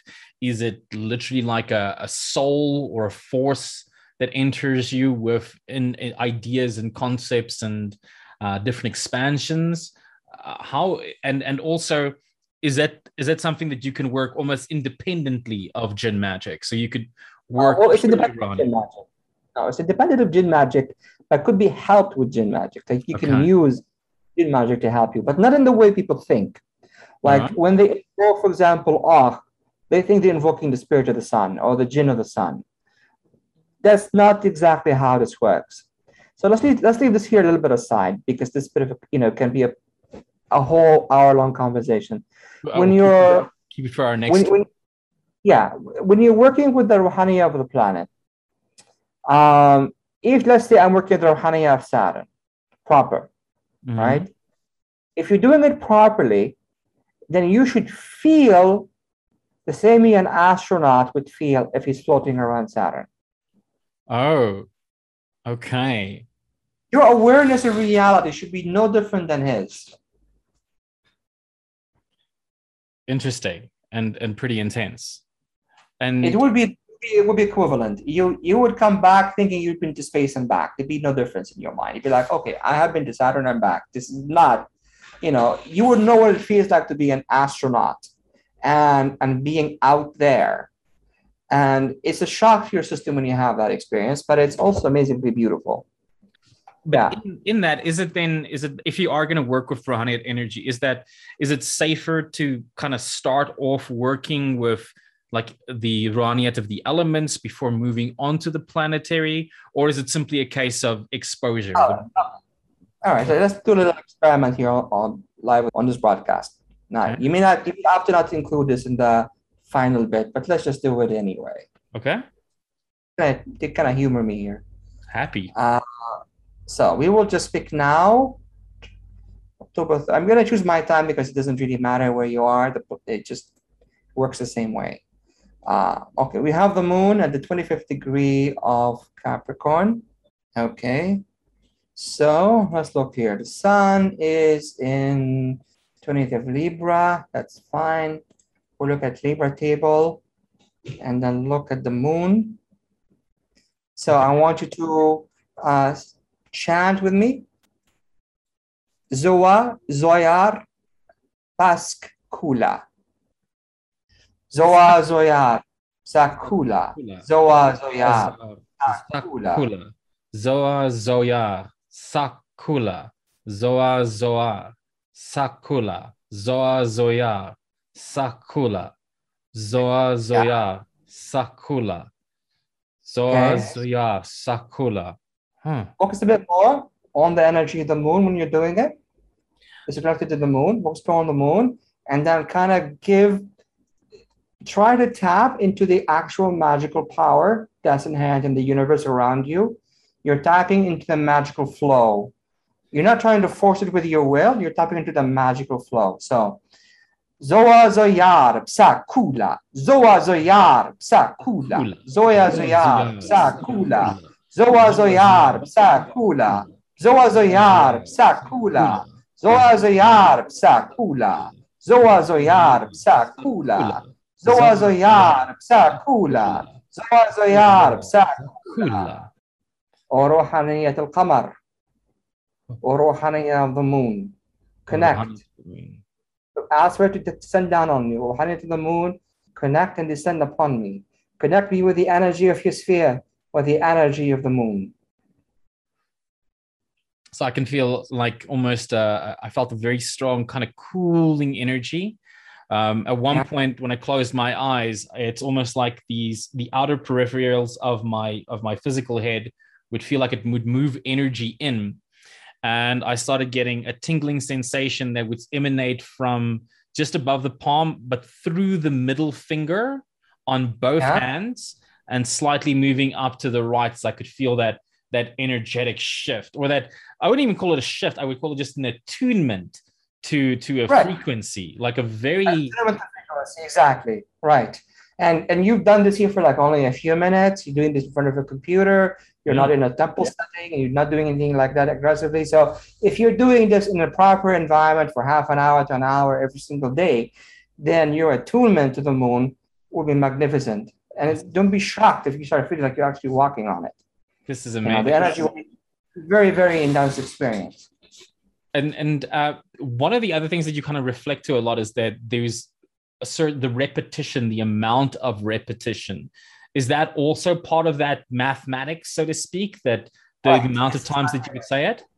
Yes, that's right. The mathematical repetition were based on the value of the word you were actually chanting. So if you were chanting Allah, you would do it 66 times because Allah has the value of 66. They were connecting the vibration with a mathematical number.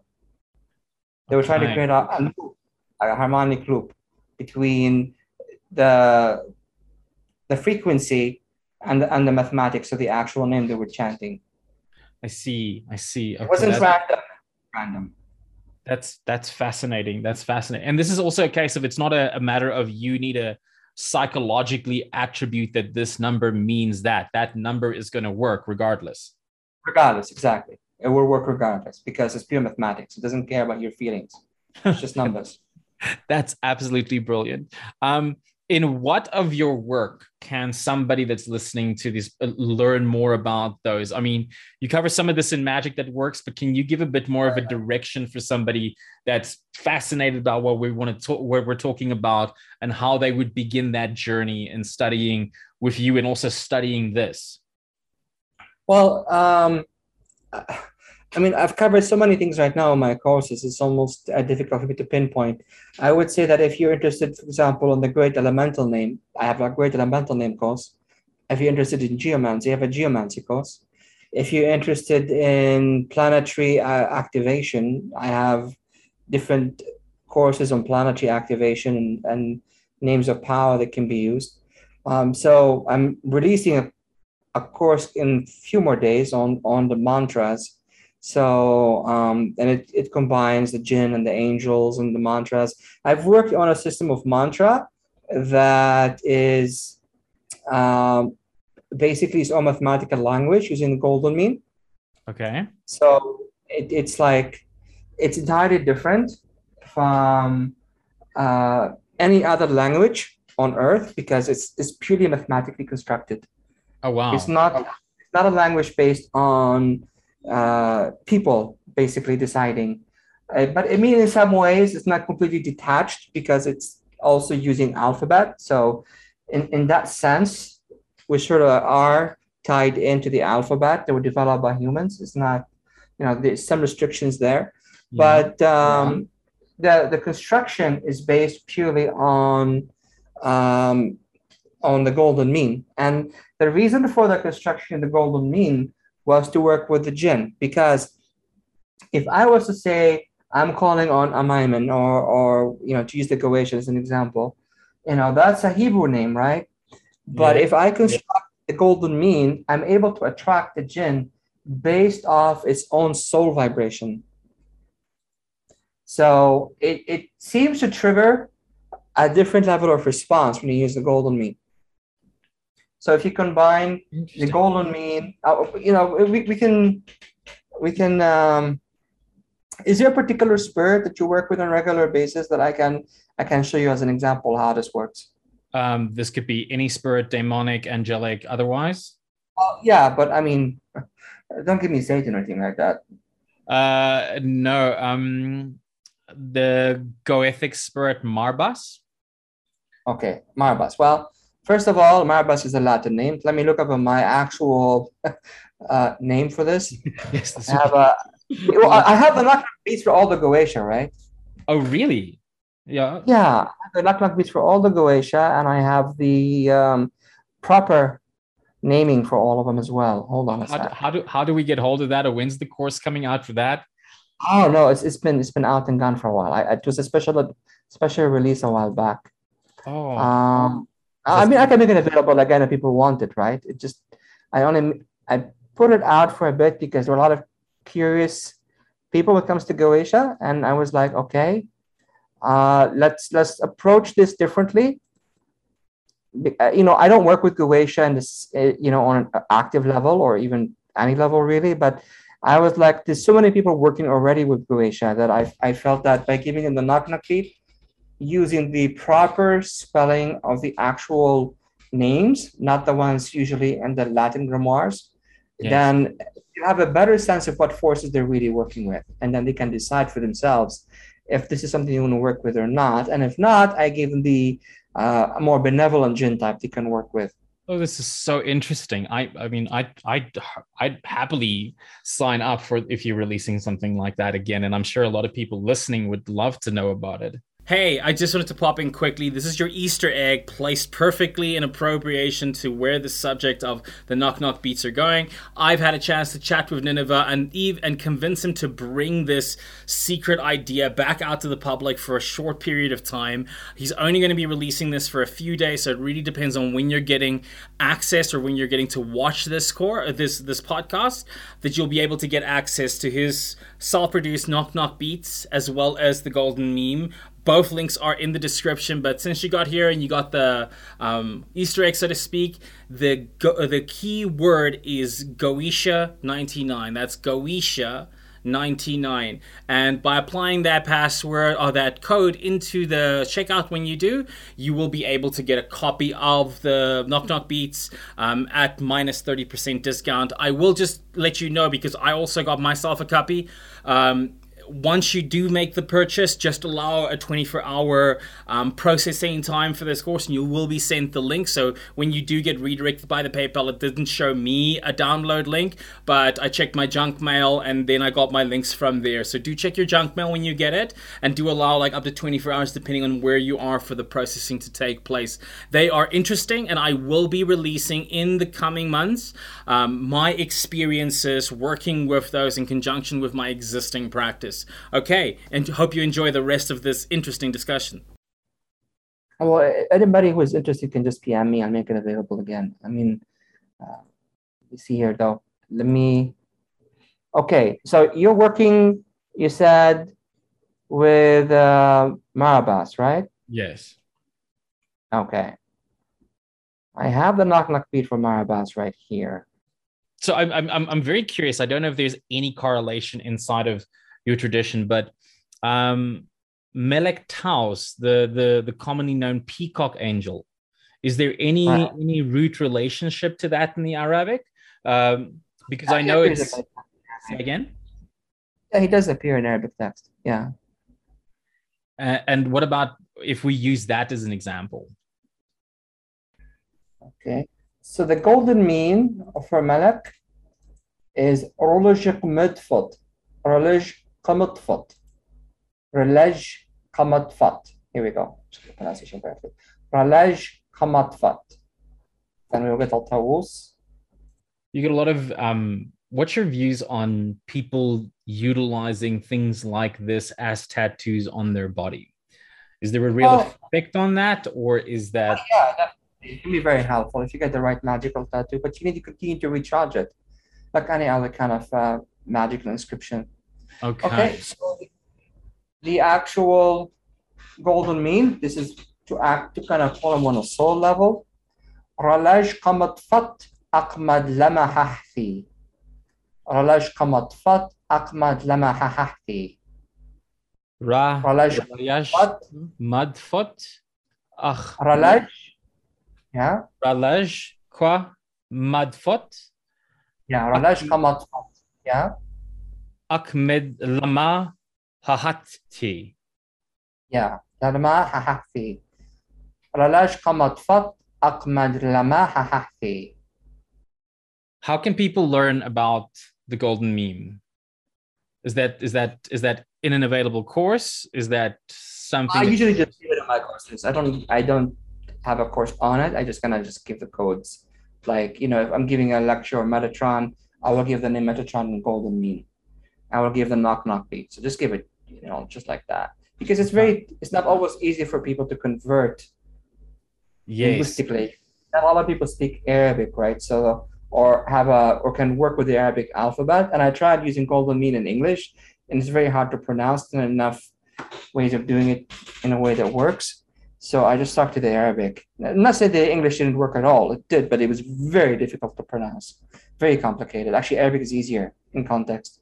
Um, so I think this is such an exciting and kind of interesting approach, especially for like everybody that's trying to get deeper into this and they're trying to break away from the kind of Western Christian influences on the material.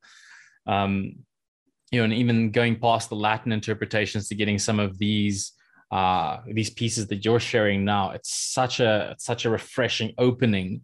Um, and such an immediately effective one. I know from just pronouncing, working through that one mantra earlier with you.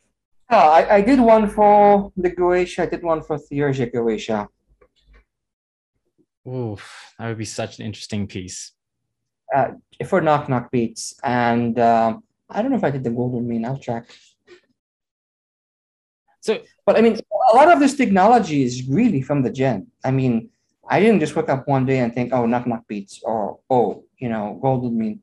These are all instructions and techniques and methodology that the jinn are passing, and it's not, you know, there's no. I, I guess I know a lot of people are kind of having religious upbringing, whether it being Christianity, Islam, Judaism, so or, or you know Western secularism or anything of the sort. They have a kind of a built-in worldview, mm. right? And and that's fine. We we all start with a built-in worldview. The idea here is not to break away from a particular worldview, but to kind of look as magic as actually its own worldview. Okay. And use that to get a better understanding of the world and its own worldview. And then sometimes this kind of matches something the Christian ideology or theology would have, or the Islamic theology would present, or any other theology. And sometimes mm-hmm. it's different, and that's okay. Like it's it's just a mean of verification, right? And I think that's one of the reasons many religions were scared of magic because yes. it challenged the spiritual authority that was being passed along by the clergy. This is a this is this is a matter of fact, and this is all there's to it. And when you do magic and you have experiences with spiritual reality and the universe, and you come back and you say, "Wait, there's more to it than what I've been raised to believe," you know that challenges their authority, right? Mm. But ultimately, it's about finding out the truth. Exactly. Whether you're it from any from science or from magic, is ultimately about getting a better understanding of the world that we live in and living in harmony with this world. Right. Yeah. So I, I know a lot of people approach me and say, Well, what magic can do for me? Or did you get into magic because you wanted money or power or this? I says, No, I got into magic because I loved it. And I it allowed me a better understanding of the universe. Hmm. That's what that's what attracted me to it. Is it's a way of I guess John Dee had the same kind of concept. He wanted to expand his knowledge beyond what's already available to him. Because I think in, in many ways science kind of it innovates, but it only innovates across known lines, so it verifies more. Right, exactly. Whereas right. magic allows us to kind of peer beyond the box and bring out new probabilities that later on we should try to verify with science, and sometimes it just exactly. means science has to catch up. Exactly. So I want to I want to ask kind of like towards uh, kind of closing the conversation because this has been so fascinating. Um, and then we covered so many rich topics, and I think anyone that's listening has has probably already started stalking your websites and your materials. Um, I want to ask some just kind of administrative questions around where to start, what sites, things like that. But before I get sure. to that, um, before you get that, can we finish with Marabas? Because I just finished finding oh, Oh, okay. Are you ready? Okay, great. Yes, please. That would be okay. fantastic. All right. Okay. Well, the reason I I had trouble finding him in my document because I had his name written down as Marbash. Okay. Marbash. Yes. Or Marib. Another name for him was Marib or Mar Marbash. So I have a knock knock beat for his name as Marbash and a knock knock beat for his name as Marib because there's confusion in which spelling is the correct one. Is it Marbash or is it Marib? Okay. So by listening to knock knock beat, you can decide for yourself if his real name is Marbash or Marib as far as what you're trying to work with. Okay? All right. So let me launch out Marbash first.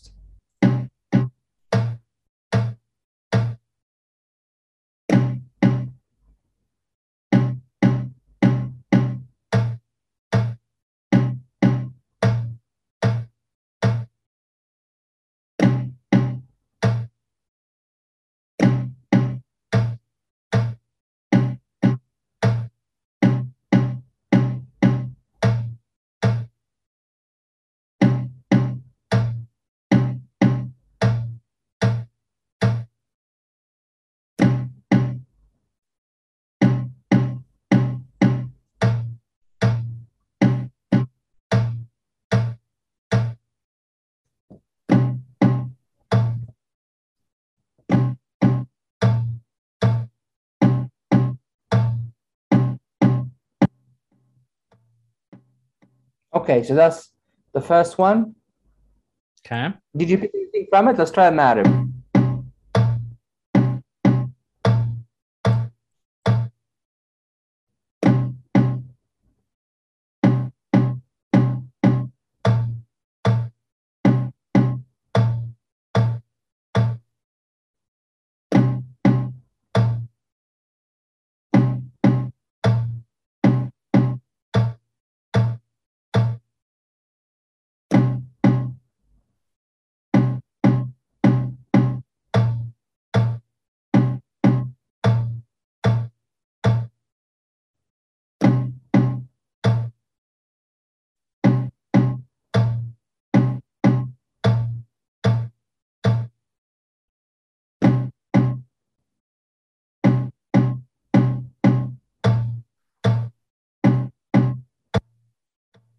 Okay, so which one do you think is which? Uh, honestly, uh, the, the the second one. That's um, right, the second one. Correct. Yeah, it's it's it's almost like a purer version of the vibration. I, I can feel the the because I can feel almost like the go into that qliphothic dissonance in, yes, in, in the first one, but it almost feels like it's a tier away from the more intense verse. When I when you played the second one, um, its effect went far more through my body, and I could feel massive activation around the head and around the solar plexus center. So I could feel that almost a lot of the power attributes to him were very sensible, and it was almost like a bit of unease because of its frequency. That's that's powerful. That's very interesting. Can I ask how how do you calculate these? If uh, do you have a course on how to calculate this? Do you share this? Uh, you mentioned you share. Oh, I do have an actual ebook on it, but you know, ultimately, it's not that complicated. I just convert the mathematical, uh, the name into binary. Okay. It's straight up, just conversion into binary code. So just, but I mean, this is not the original Arabic names. Well, no, this is actually well, the Goetia is originally in Hebrew. So yes. when you have the Hebrew, it's the same as Arabic. The alphabet is almost identical. Yeah, you the do a correlation comparison. I think still in Magic that uh, Magic that works. You give a correlation between the Hebrew and the uh, Arabic. Yeah, I do. I mean, ultimately, basically, the uh, the seven double letters in Hebrew is, is basically separated in Arabic. So the sounds exist in Hebrew, but they exist as kind of like double letters. But in Arabic, they're individual letters, right? So yeah. that's sort of the difference. And then, but I like the Arabic separation because mathematically it allows us to go up to a thousand in our mathematics. Mm. Versus in Hebrew, you got stuck at 400 and then you get into trouble. How do you represent 500 or 600 or 700? In Arabic, we already have the letters separated, so it makes it easier for, for calculation purposes. But ultimately, it's the same alphabet. That's so interesting. So interesting this has not just been a good conversation. This has been an exciting one. Like I think you've opened up so many interesting doors, um, things that you've kind of brought into sense and perspective for me, and opened up a new set of possibilities. And I think for everybody listening, um, there's just so many rich probabilities here. So I'm gonna. I, I would probably want to ask you to have you back on the show because I think these there's so many pieces that got opened up that they will open up for many other conversations. But for somebody that's listening, besides your books, um, yeah. where firstly, where's the best place to buy the books? Is it on your website? Is it through Amazon? Where's the best places? And besides the book, your courses. Wh- you're constantly releasing new ones is there a sequence for people to go through what do you recommend especially for somebody that's new to this new to your work and getting started um, well i mean magic that works is an excellent book for mm-hmm. most beginners um, many of my books are available on, on Amazon, but the digital content, of course, is not. Um, the courses and stuff is not. The Knock Knock Beat is not. They're all available on my website. You know, it's um, so just go there to the website. If somebody is curious where they should begin, they can always contact me because I can't give a blanket recommendation okay. because different people have different interests. So, and you know there are tools that they can also acquire depending on their finances but mm-hmm. they don't need all the tools. You can just start with basics. I mean just a couple of books and knock knock beats will get you started up front if you want to work with a jinn right? Yes. Um, so you can move from there to more advanced equipment like you know the rings or the or the box or whatever. But ultimately the knock knock beats is an excellent start for a beginner combined with any with any of the courses that's there um, yeah, just go to the website. Okay. Um, but you say yeah. they can they can also get a hold of you maybe to discuss. Do you do yeah, any absolutely. personal consultations or personal trainings? Um, or do you pretty much guide uh, them how to work? Do, right. I only do trainings in live, like on person, one on one.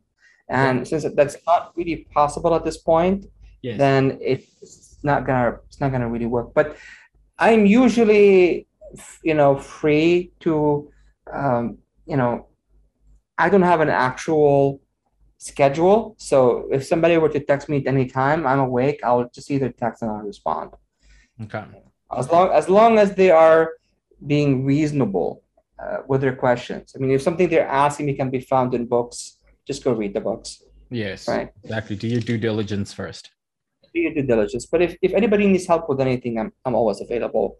I, I don't charge money for consultation, anything like that. Oh, wow, that's. I'm that's looking forward to helping people as much as I can. So it's it's just there. Well, I mean, I think I think a lot of your work you you bring a lot of concepts that, and for anybody listening, uh, a lot of concepts that people are taking for granted when they're picking up a lot of these grimoires and a lot of these other materials, and they don't really know the root. You really dive deep into the roots and where these things come from, and again, bring that original idea of that true magic. Right. You know, Right.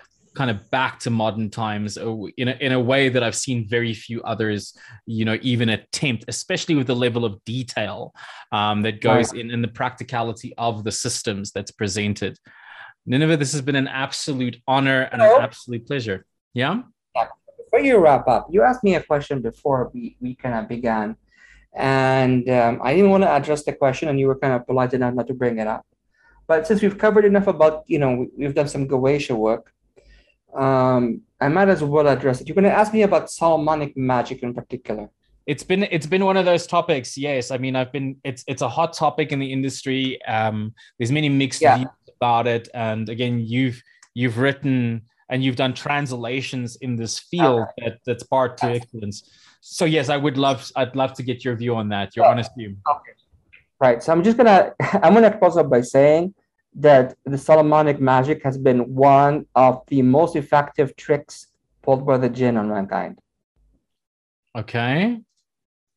Now I know you're, you're gonna be going, what? Yeah, that's a, that's just- a that's a big one to throw out there. So uh, yeah, I, I figured it would be. Uh, let's take a look at the Quranic narrative of of uh, King Solomon. So in King Solomon narrative, the jinn helped build his temple. And then in one verse in the Quran, and in the Hebrew, you know, they also have built his temple by using stones that cut that are like not metal. yeah. So they- they're using magical means to construct that temple, right? So in the Quran, it states, right, that when King Solomon died, or he, the jinn did not know that he had died until the worms ate his stick and he fell. okay. And when the worms ate his stick and he fell, the jinn were became aware that he's dead. Okay. So let's address this a little bit here. How could a king die and no one notice? Okay, that's that's first statement. Second, how could the jinn not know he died? They can know when he's alive. Hmm. So where was he, assuming the story is correct, where was he that he would that nobody would notice that he died, all his wives, his kingdom, all of this stuff. Where was he that the only way for anybody to know that he died was to, to see him collapse after the worm ate his stick? How long does a worm need to how long does it take for a worm to eat a stick? Yes. Right? So the story makes no sense Not if logically. we think, not logically, if we think of it in a literal sense Hmm. of a king in Israel. Now, here's something else. We have archaeological evidence of the second temple, right? Yes. The temple during the time of Jesus. But we have no evidence of the first temple. Hmm.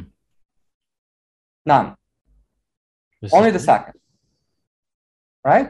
Yes. Maybe I'm wrong on it, but as far as I know, there's no evidence of the first temple. We only have the legend of King Solomon. Hmm. So, Even even in the Goetia of Dr. Rudd, it's only spoken Right. of findings of the second temple. the second temple. We know there's a legend of the first temple, but there's there's no archaeological dig of the proof of first it. temple, only the second temple. But there's some So- some, some legends about uh, effects of the location, Right. but the locations were in the same place, more or less. So that Right. doesn't make a difference. Yeah, exactly. So now, now we have a few questions to ask you about this whole thing. Then we have the story of King Solomon. And King Solomon binding the jinn and into or the demons into a vessel and throwing them into the ocean and all this stuff. hmm And then we have all these narratives of conjuring the jinn or the, these demons to remanifest the things that King Solomon did. And who are we summoning? We're summoning the same ones that were bound. We're not summoning the ones that were used to build the temple. Okay. we're not summoning the ones that advised him, that consulted with him. In the Goetia, I mean, this is the premise of the Goetia. We're Hmm. not we're not summoning the jinn that advised King Solomon. We're not summoning the jinn that built the temple for King Solomon. We're not doing any of these jinn. We're doing or demons, if you want to go with the term demons. We're only doing the ones that were bound and thrown into the ocean and then released later. The ones that he deemed to be dangerous enough to bind were the ones that are been summoned in grimoires, not the one that helped build his temple. Okay. So you can see already here some trickery is going on. Hmm. And second, if we take a look at the legend, like we said about his staff and things, it's obvious where he was at was somewhere removed from humanity. Hmm. Remember what I said before about needing to isolate yourself, cloister yourself? Yes. So, so there's that, right?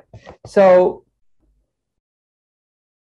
and then there's a there's a narrative, right? Who mentions the who mentions the names of the jinn that were bound? A jinn. Like who introduces them to people? The Book of Deadly Names, for example, with a list of these um, jinn that were considered to be evil or destructive. Hmm. Who introduces them to King Solomon? Fikyatush, another jinn, an advisor, right? Okay. So in Arabic manuscripts, we end up having four ifrits or four powerful jinn that directly considered to be connected to King Solomon. All right. Shughal, Zariyaj, Idliyaj, Samik. Now, one of those four is the one that I mentioned that turned the paper hot. Oh. It's one of the Solomonic ifrits, one of the Solomonic advisors. Okay. One of those four is the one responsible for telling the story of King Solomon. Okay. So one of them is responsible for spreading the myth of King Solomon among humans. Hmm. Now, now comes the question. Why would you want to spread the myth of King Solomon among humans? If you're a jinn, why would you want to spread the story of a man that can bind jinn in the first place? Especially Wouldn't you want to kind of like bury that story, yeah, hide uh, that story, uh, right? So why would you spread it? yeah, you're giving your But what are you password away to everybody. Yeah. What are you spreading? You're spreading. You're spreading two things at the same time. Among the religious Muslims, Christian, Jews, you're spreading the narrative of the temple. The temple is important to Jews, it's important to Christians, and it's important to Muslims as well. You're also spreading and it's not any temple by any means. It's a temple so sacred, so holy, so unusual that the jinn built it themselves. Not man built it, the jinn built it. They carved the stones. Yeah, a man oversaw it from Phoenicia, but ultimately the stones were carved by the jinn. The, the you know the decorations were built by the jinn. The jinn were involved in the entire construction process Hmm. of this temple. So now the jinn are connected. They're tied into it, right? Yes. So the second part of the myth is, of course, the you know working with these demons, the magic of working with these demons, which dominates the entire magical system and magical development for thousands of years. Solomonic magic is a de facto fundamental system of magic in the Middle East and in the West. Hmm. Everything else a branch off. We are all trying to copy King Solomon. We're all trying to gain something similar. We all these people are summoning these demons that King Solomon supposedly summoned, right? In Goetia. Hmm. But who spread the story in the first place? The jinn. So I'll, I'll kind of shrink this down to kind of like a, a point. The legend of the temple is the Trojan horse that could initiate World War III and wipe out humanity at any time. wow. Think about it. what event could trigger World War III and nuclear war other than the temple? The end time story, right? Hmm. Muslims are waiting for the for the Antichrist, the Dajjal. They're waiting for the temple to be erected and the Dajjal into the temple. The Jews are waiting for the temple to be built by the Messiah. The Christians are waiting for the temple to be built by the Antichrist and you know for Jesus' real temple to show up. The story of the temple is a catalyst for global for global war. It's a Trojan horse built. It is a nuclear bomb with a timer waiting to be activated. And who put the story in our collective minds? Who spread the story? The jinn. And then we have humans. Humans can tap into magic. They can develop complex magical systems. They could be working with all the jinn that built the temple or other kinds of tribes of jinn. Instead, they are focused on the same jinn that were supposedly cast out by King Solomon himself. They're trapped in the paradigm of King Solomon because they believe that through this paradigm they can attain the power he has, a power promised by the jinn or told about by the jinn. Or we're not looking at the full story.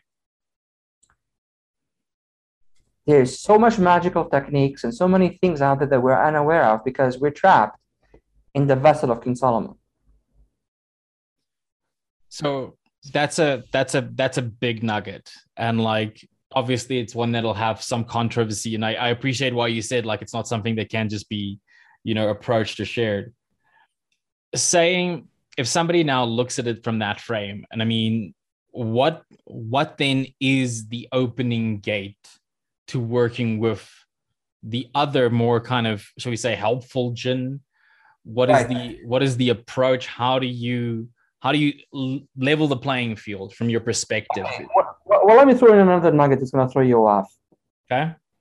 In the Bahatiya conjuration, which is the one of the most important conjuration and one of the oldest conjurations in the Arabic tradition, and supposed to predate long before King Solomon himself.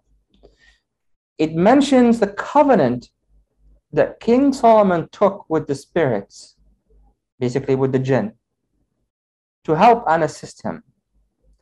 Okay. And then it says, at the door of the great temple. Right? Yeah. Makes sense. The yeah. great temple. So he took the covenant with all these jinn and found to the door of the great temple. Great temple. Except in some of the manuscripts, it fills in two words that throws the whole thing off. And those two words are fi Babel, meaning in Babylon. Hmm. So the great temple oh. that the legend of Solomon is built on is not the great temple in Jerusalem, it's the great temple of Babylon, which belongs to Marduk. So that's what the legend is about. So I think what happened, this is my own opinion, this is not based on any historical fact, is that a legend of a Babylonian origin was taken and spread by the jinn and adopted by the Jews and then by, by other religions afterward. In other words, two stories were overlapped. The story of King Solomon, the pious king of Israel, with the magician from Babylon hmm. were overlaid. It kind of makes, legend. makes sense because we don't technically know the author of the of the official Solomonic translation because most of the entities or daemons that we found we found in previous grimoires earlier.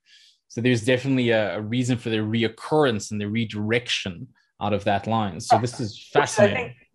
Which I think, why the Quran said in, in its own narrative that the jinn lied about King Solomon and called him a sorcerer. I, you know, initially I thought, well, why would they do that? And then I realized, well, no. what happened is two stories were overlaid we have the pious king who was very important to Jewish religion, whom the jinn saw an opening and then overlaid another story over it that they used for their own purposes. That's interesting. That's a that's a that's a unique reframe to say the least. Yeah, now we're now we're kind of stuck because our entire magical traditions in the West and in many ways in the Middle East are all centered around the story. One story. We don't we don't talk about Merlin magic. Mm. We don't talk about Tenkalosia magic. We don't talk about other magicians and sorcerers of the Middle East, we don't talk about anything except King Solomon. It is our primary narrative in many ways. It's our primary narrative. That's right. A wow. narrative that was set up by the jinn themselves. So how do we differentiate from the delusion? Like how do we how do we well, find ourselves back to truth and the ability to discern correctly? Well, it's like I said, there were five advisors of King Solomon. Hmm. Four were the ones in the manuscripts, and the fifth is a bit unknown. I've been actually trying to ascertain the name of the fifth one on my own.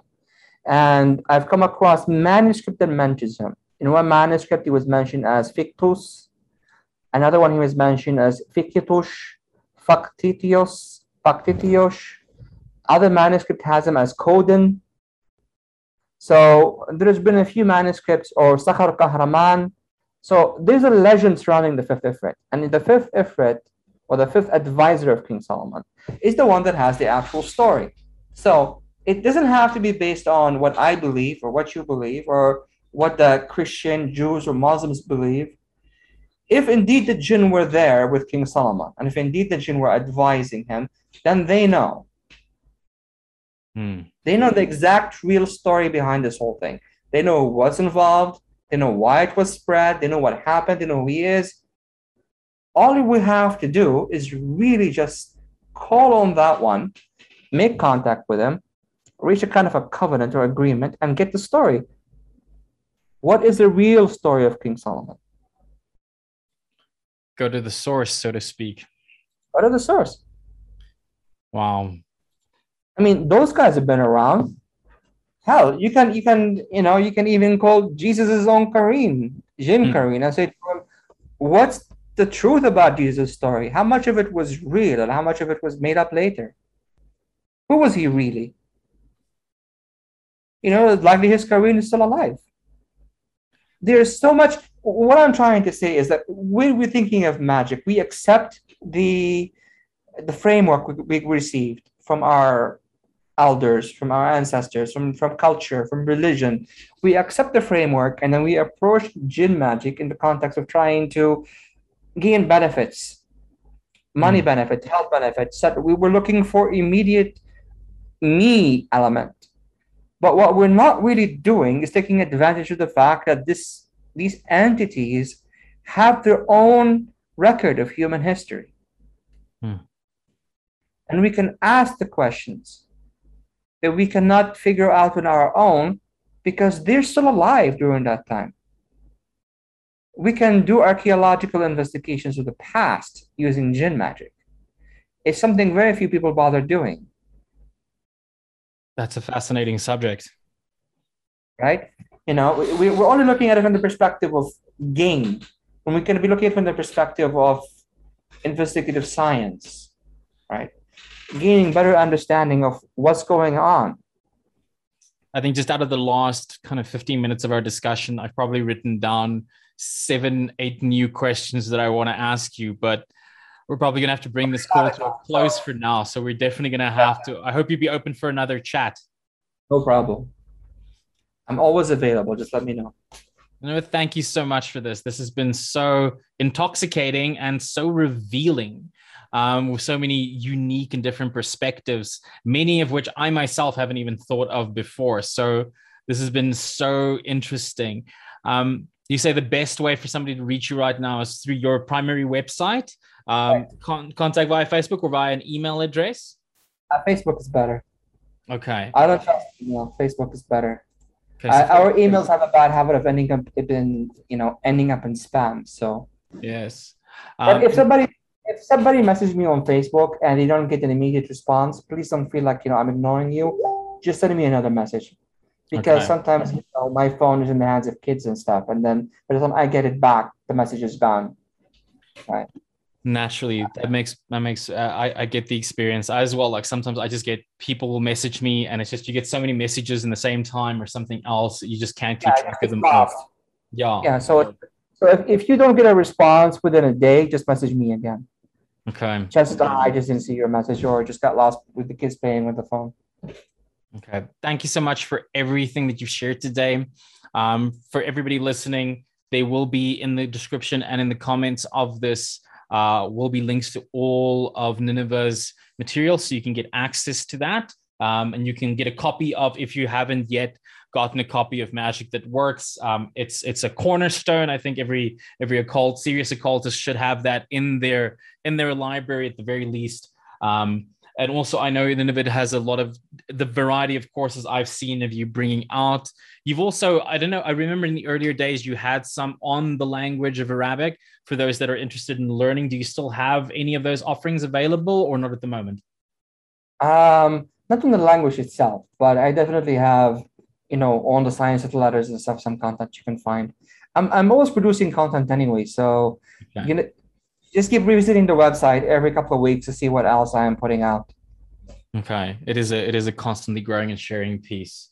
Well, I think from that, I'm I'm going to bring us to a close to this conversation. This has officially been one of my longest, most enticing pieces that I've done in a long time, and I thank you so much for sharing your your wisdom. And I look forward to more of it. It's an honor to be on your show, and I hope to be there again soon. I, I look forward to many more conversations. Thank you so yeah. much. You're welcome. I've always felt a little different, a little uneasy between regular folk, a bit of a dreamer, a lost cause, a little non ordinary, some would say. I think I've always just been this way. My mother said I was special, my father thought I should be feared.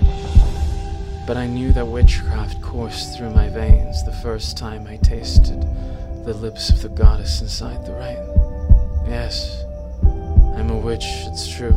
And sure, we are the ones who believe in the beauty of nature, who believe in the things science, absent of art, cannot explain, who instead of religion would have romance. And sure, you may think we have lost our way, when in the world of predictable things we have such unfamiliar things that we would like to say. But maybe, in a world so cold and alone, a little unfamiliar is exactly what is needed to show us the way home.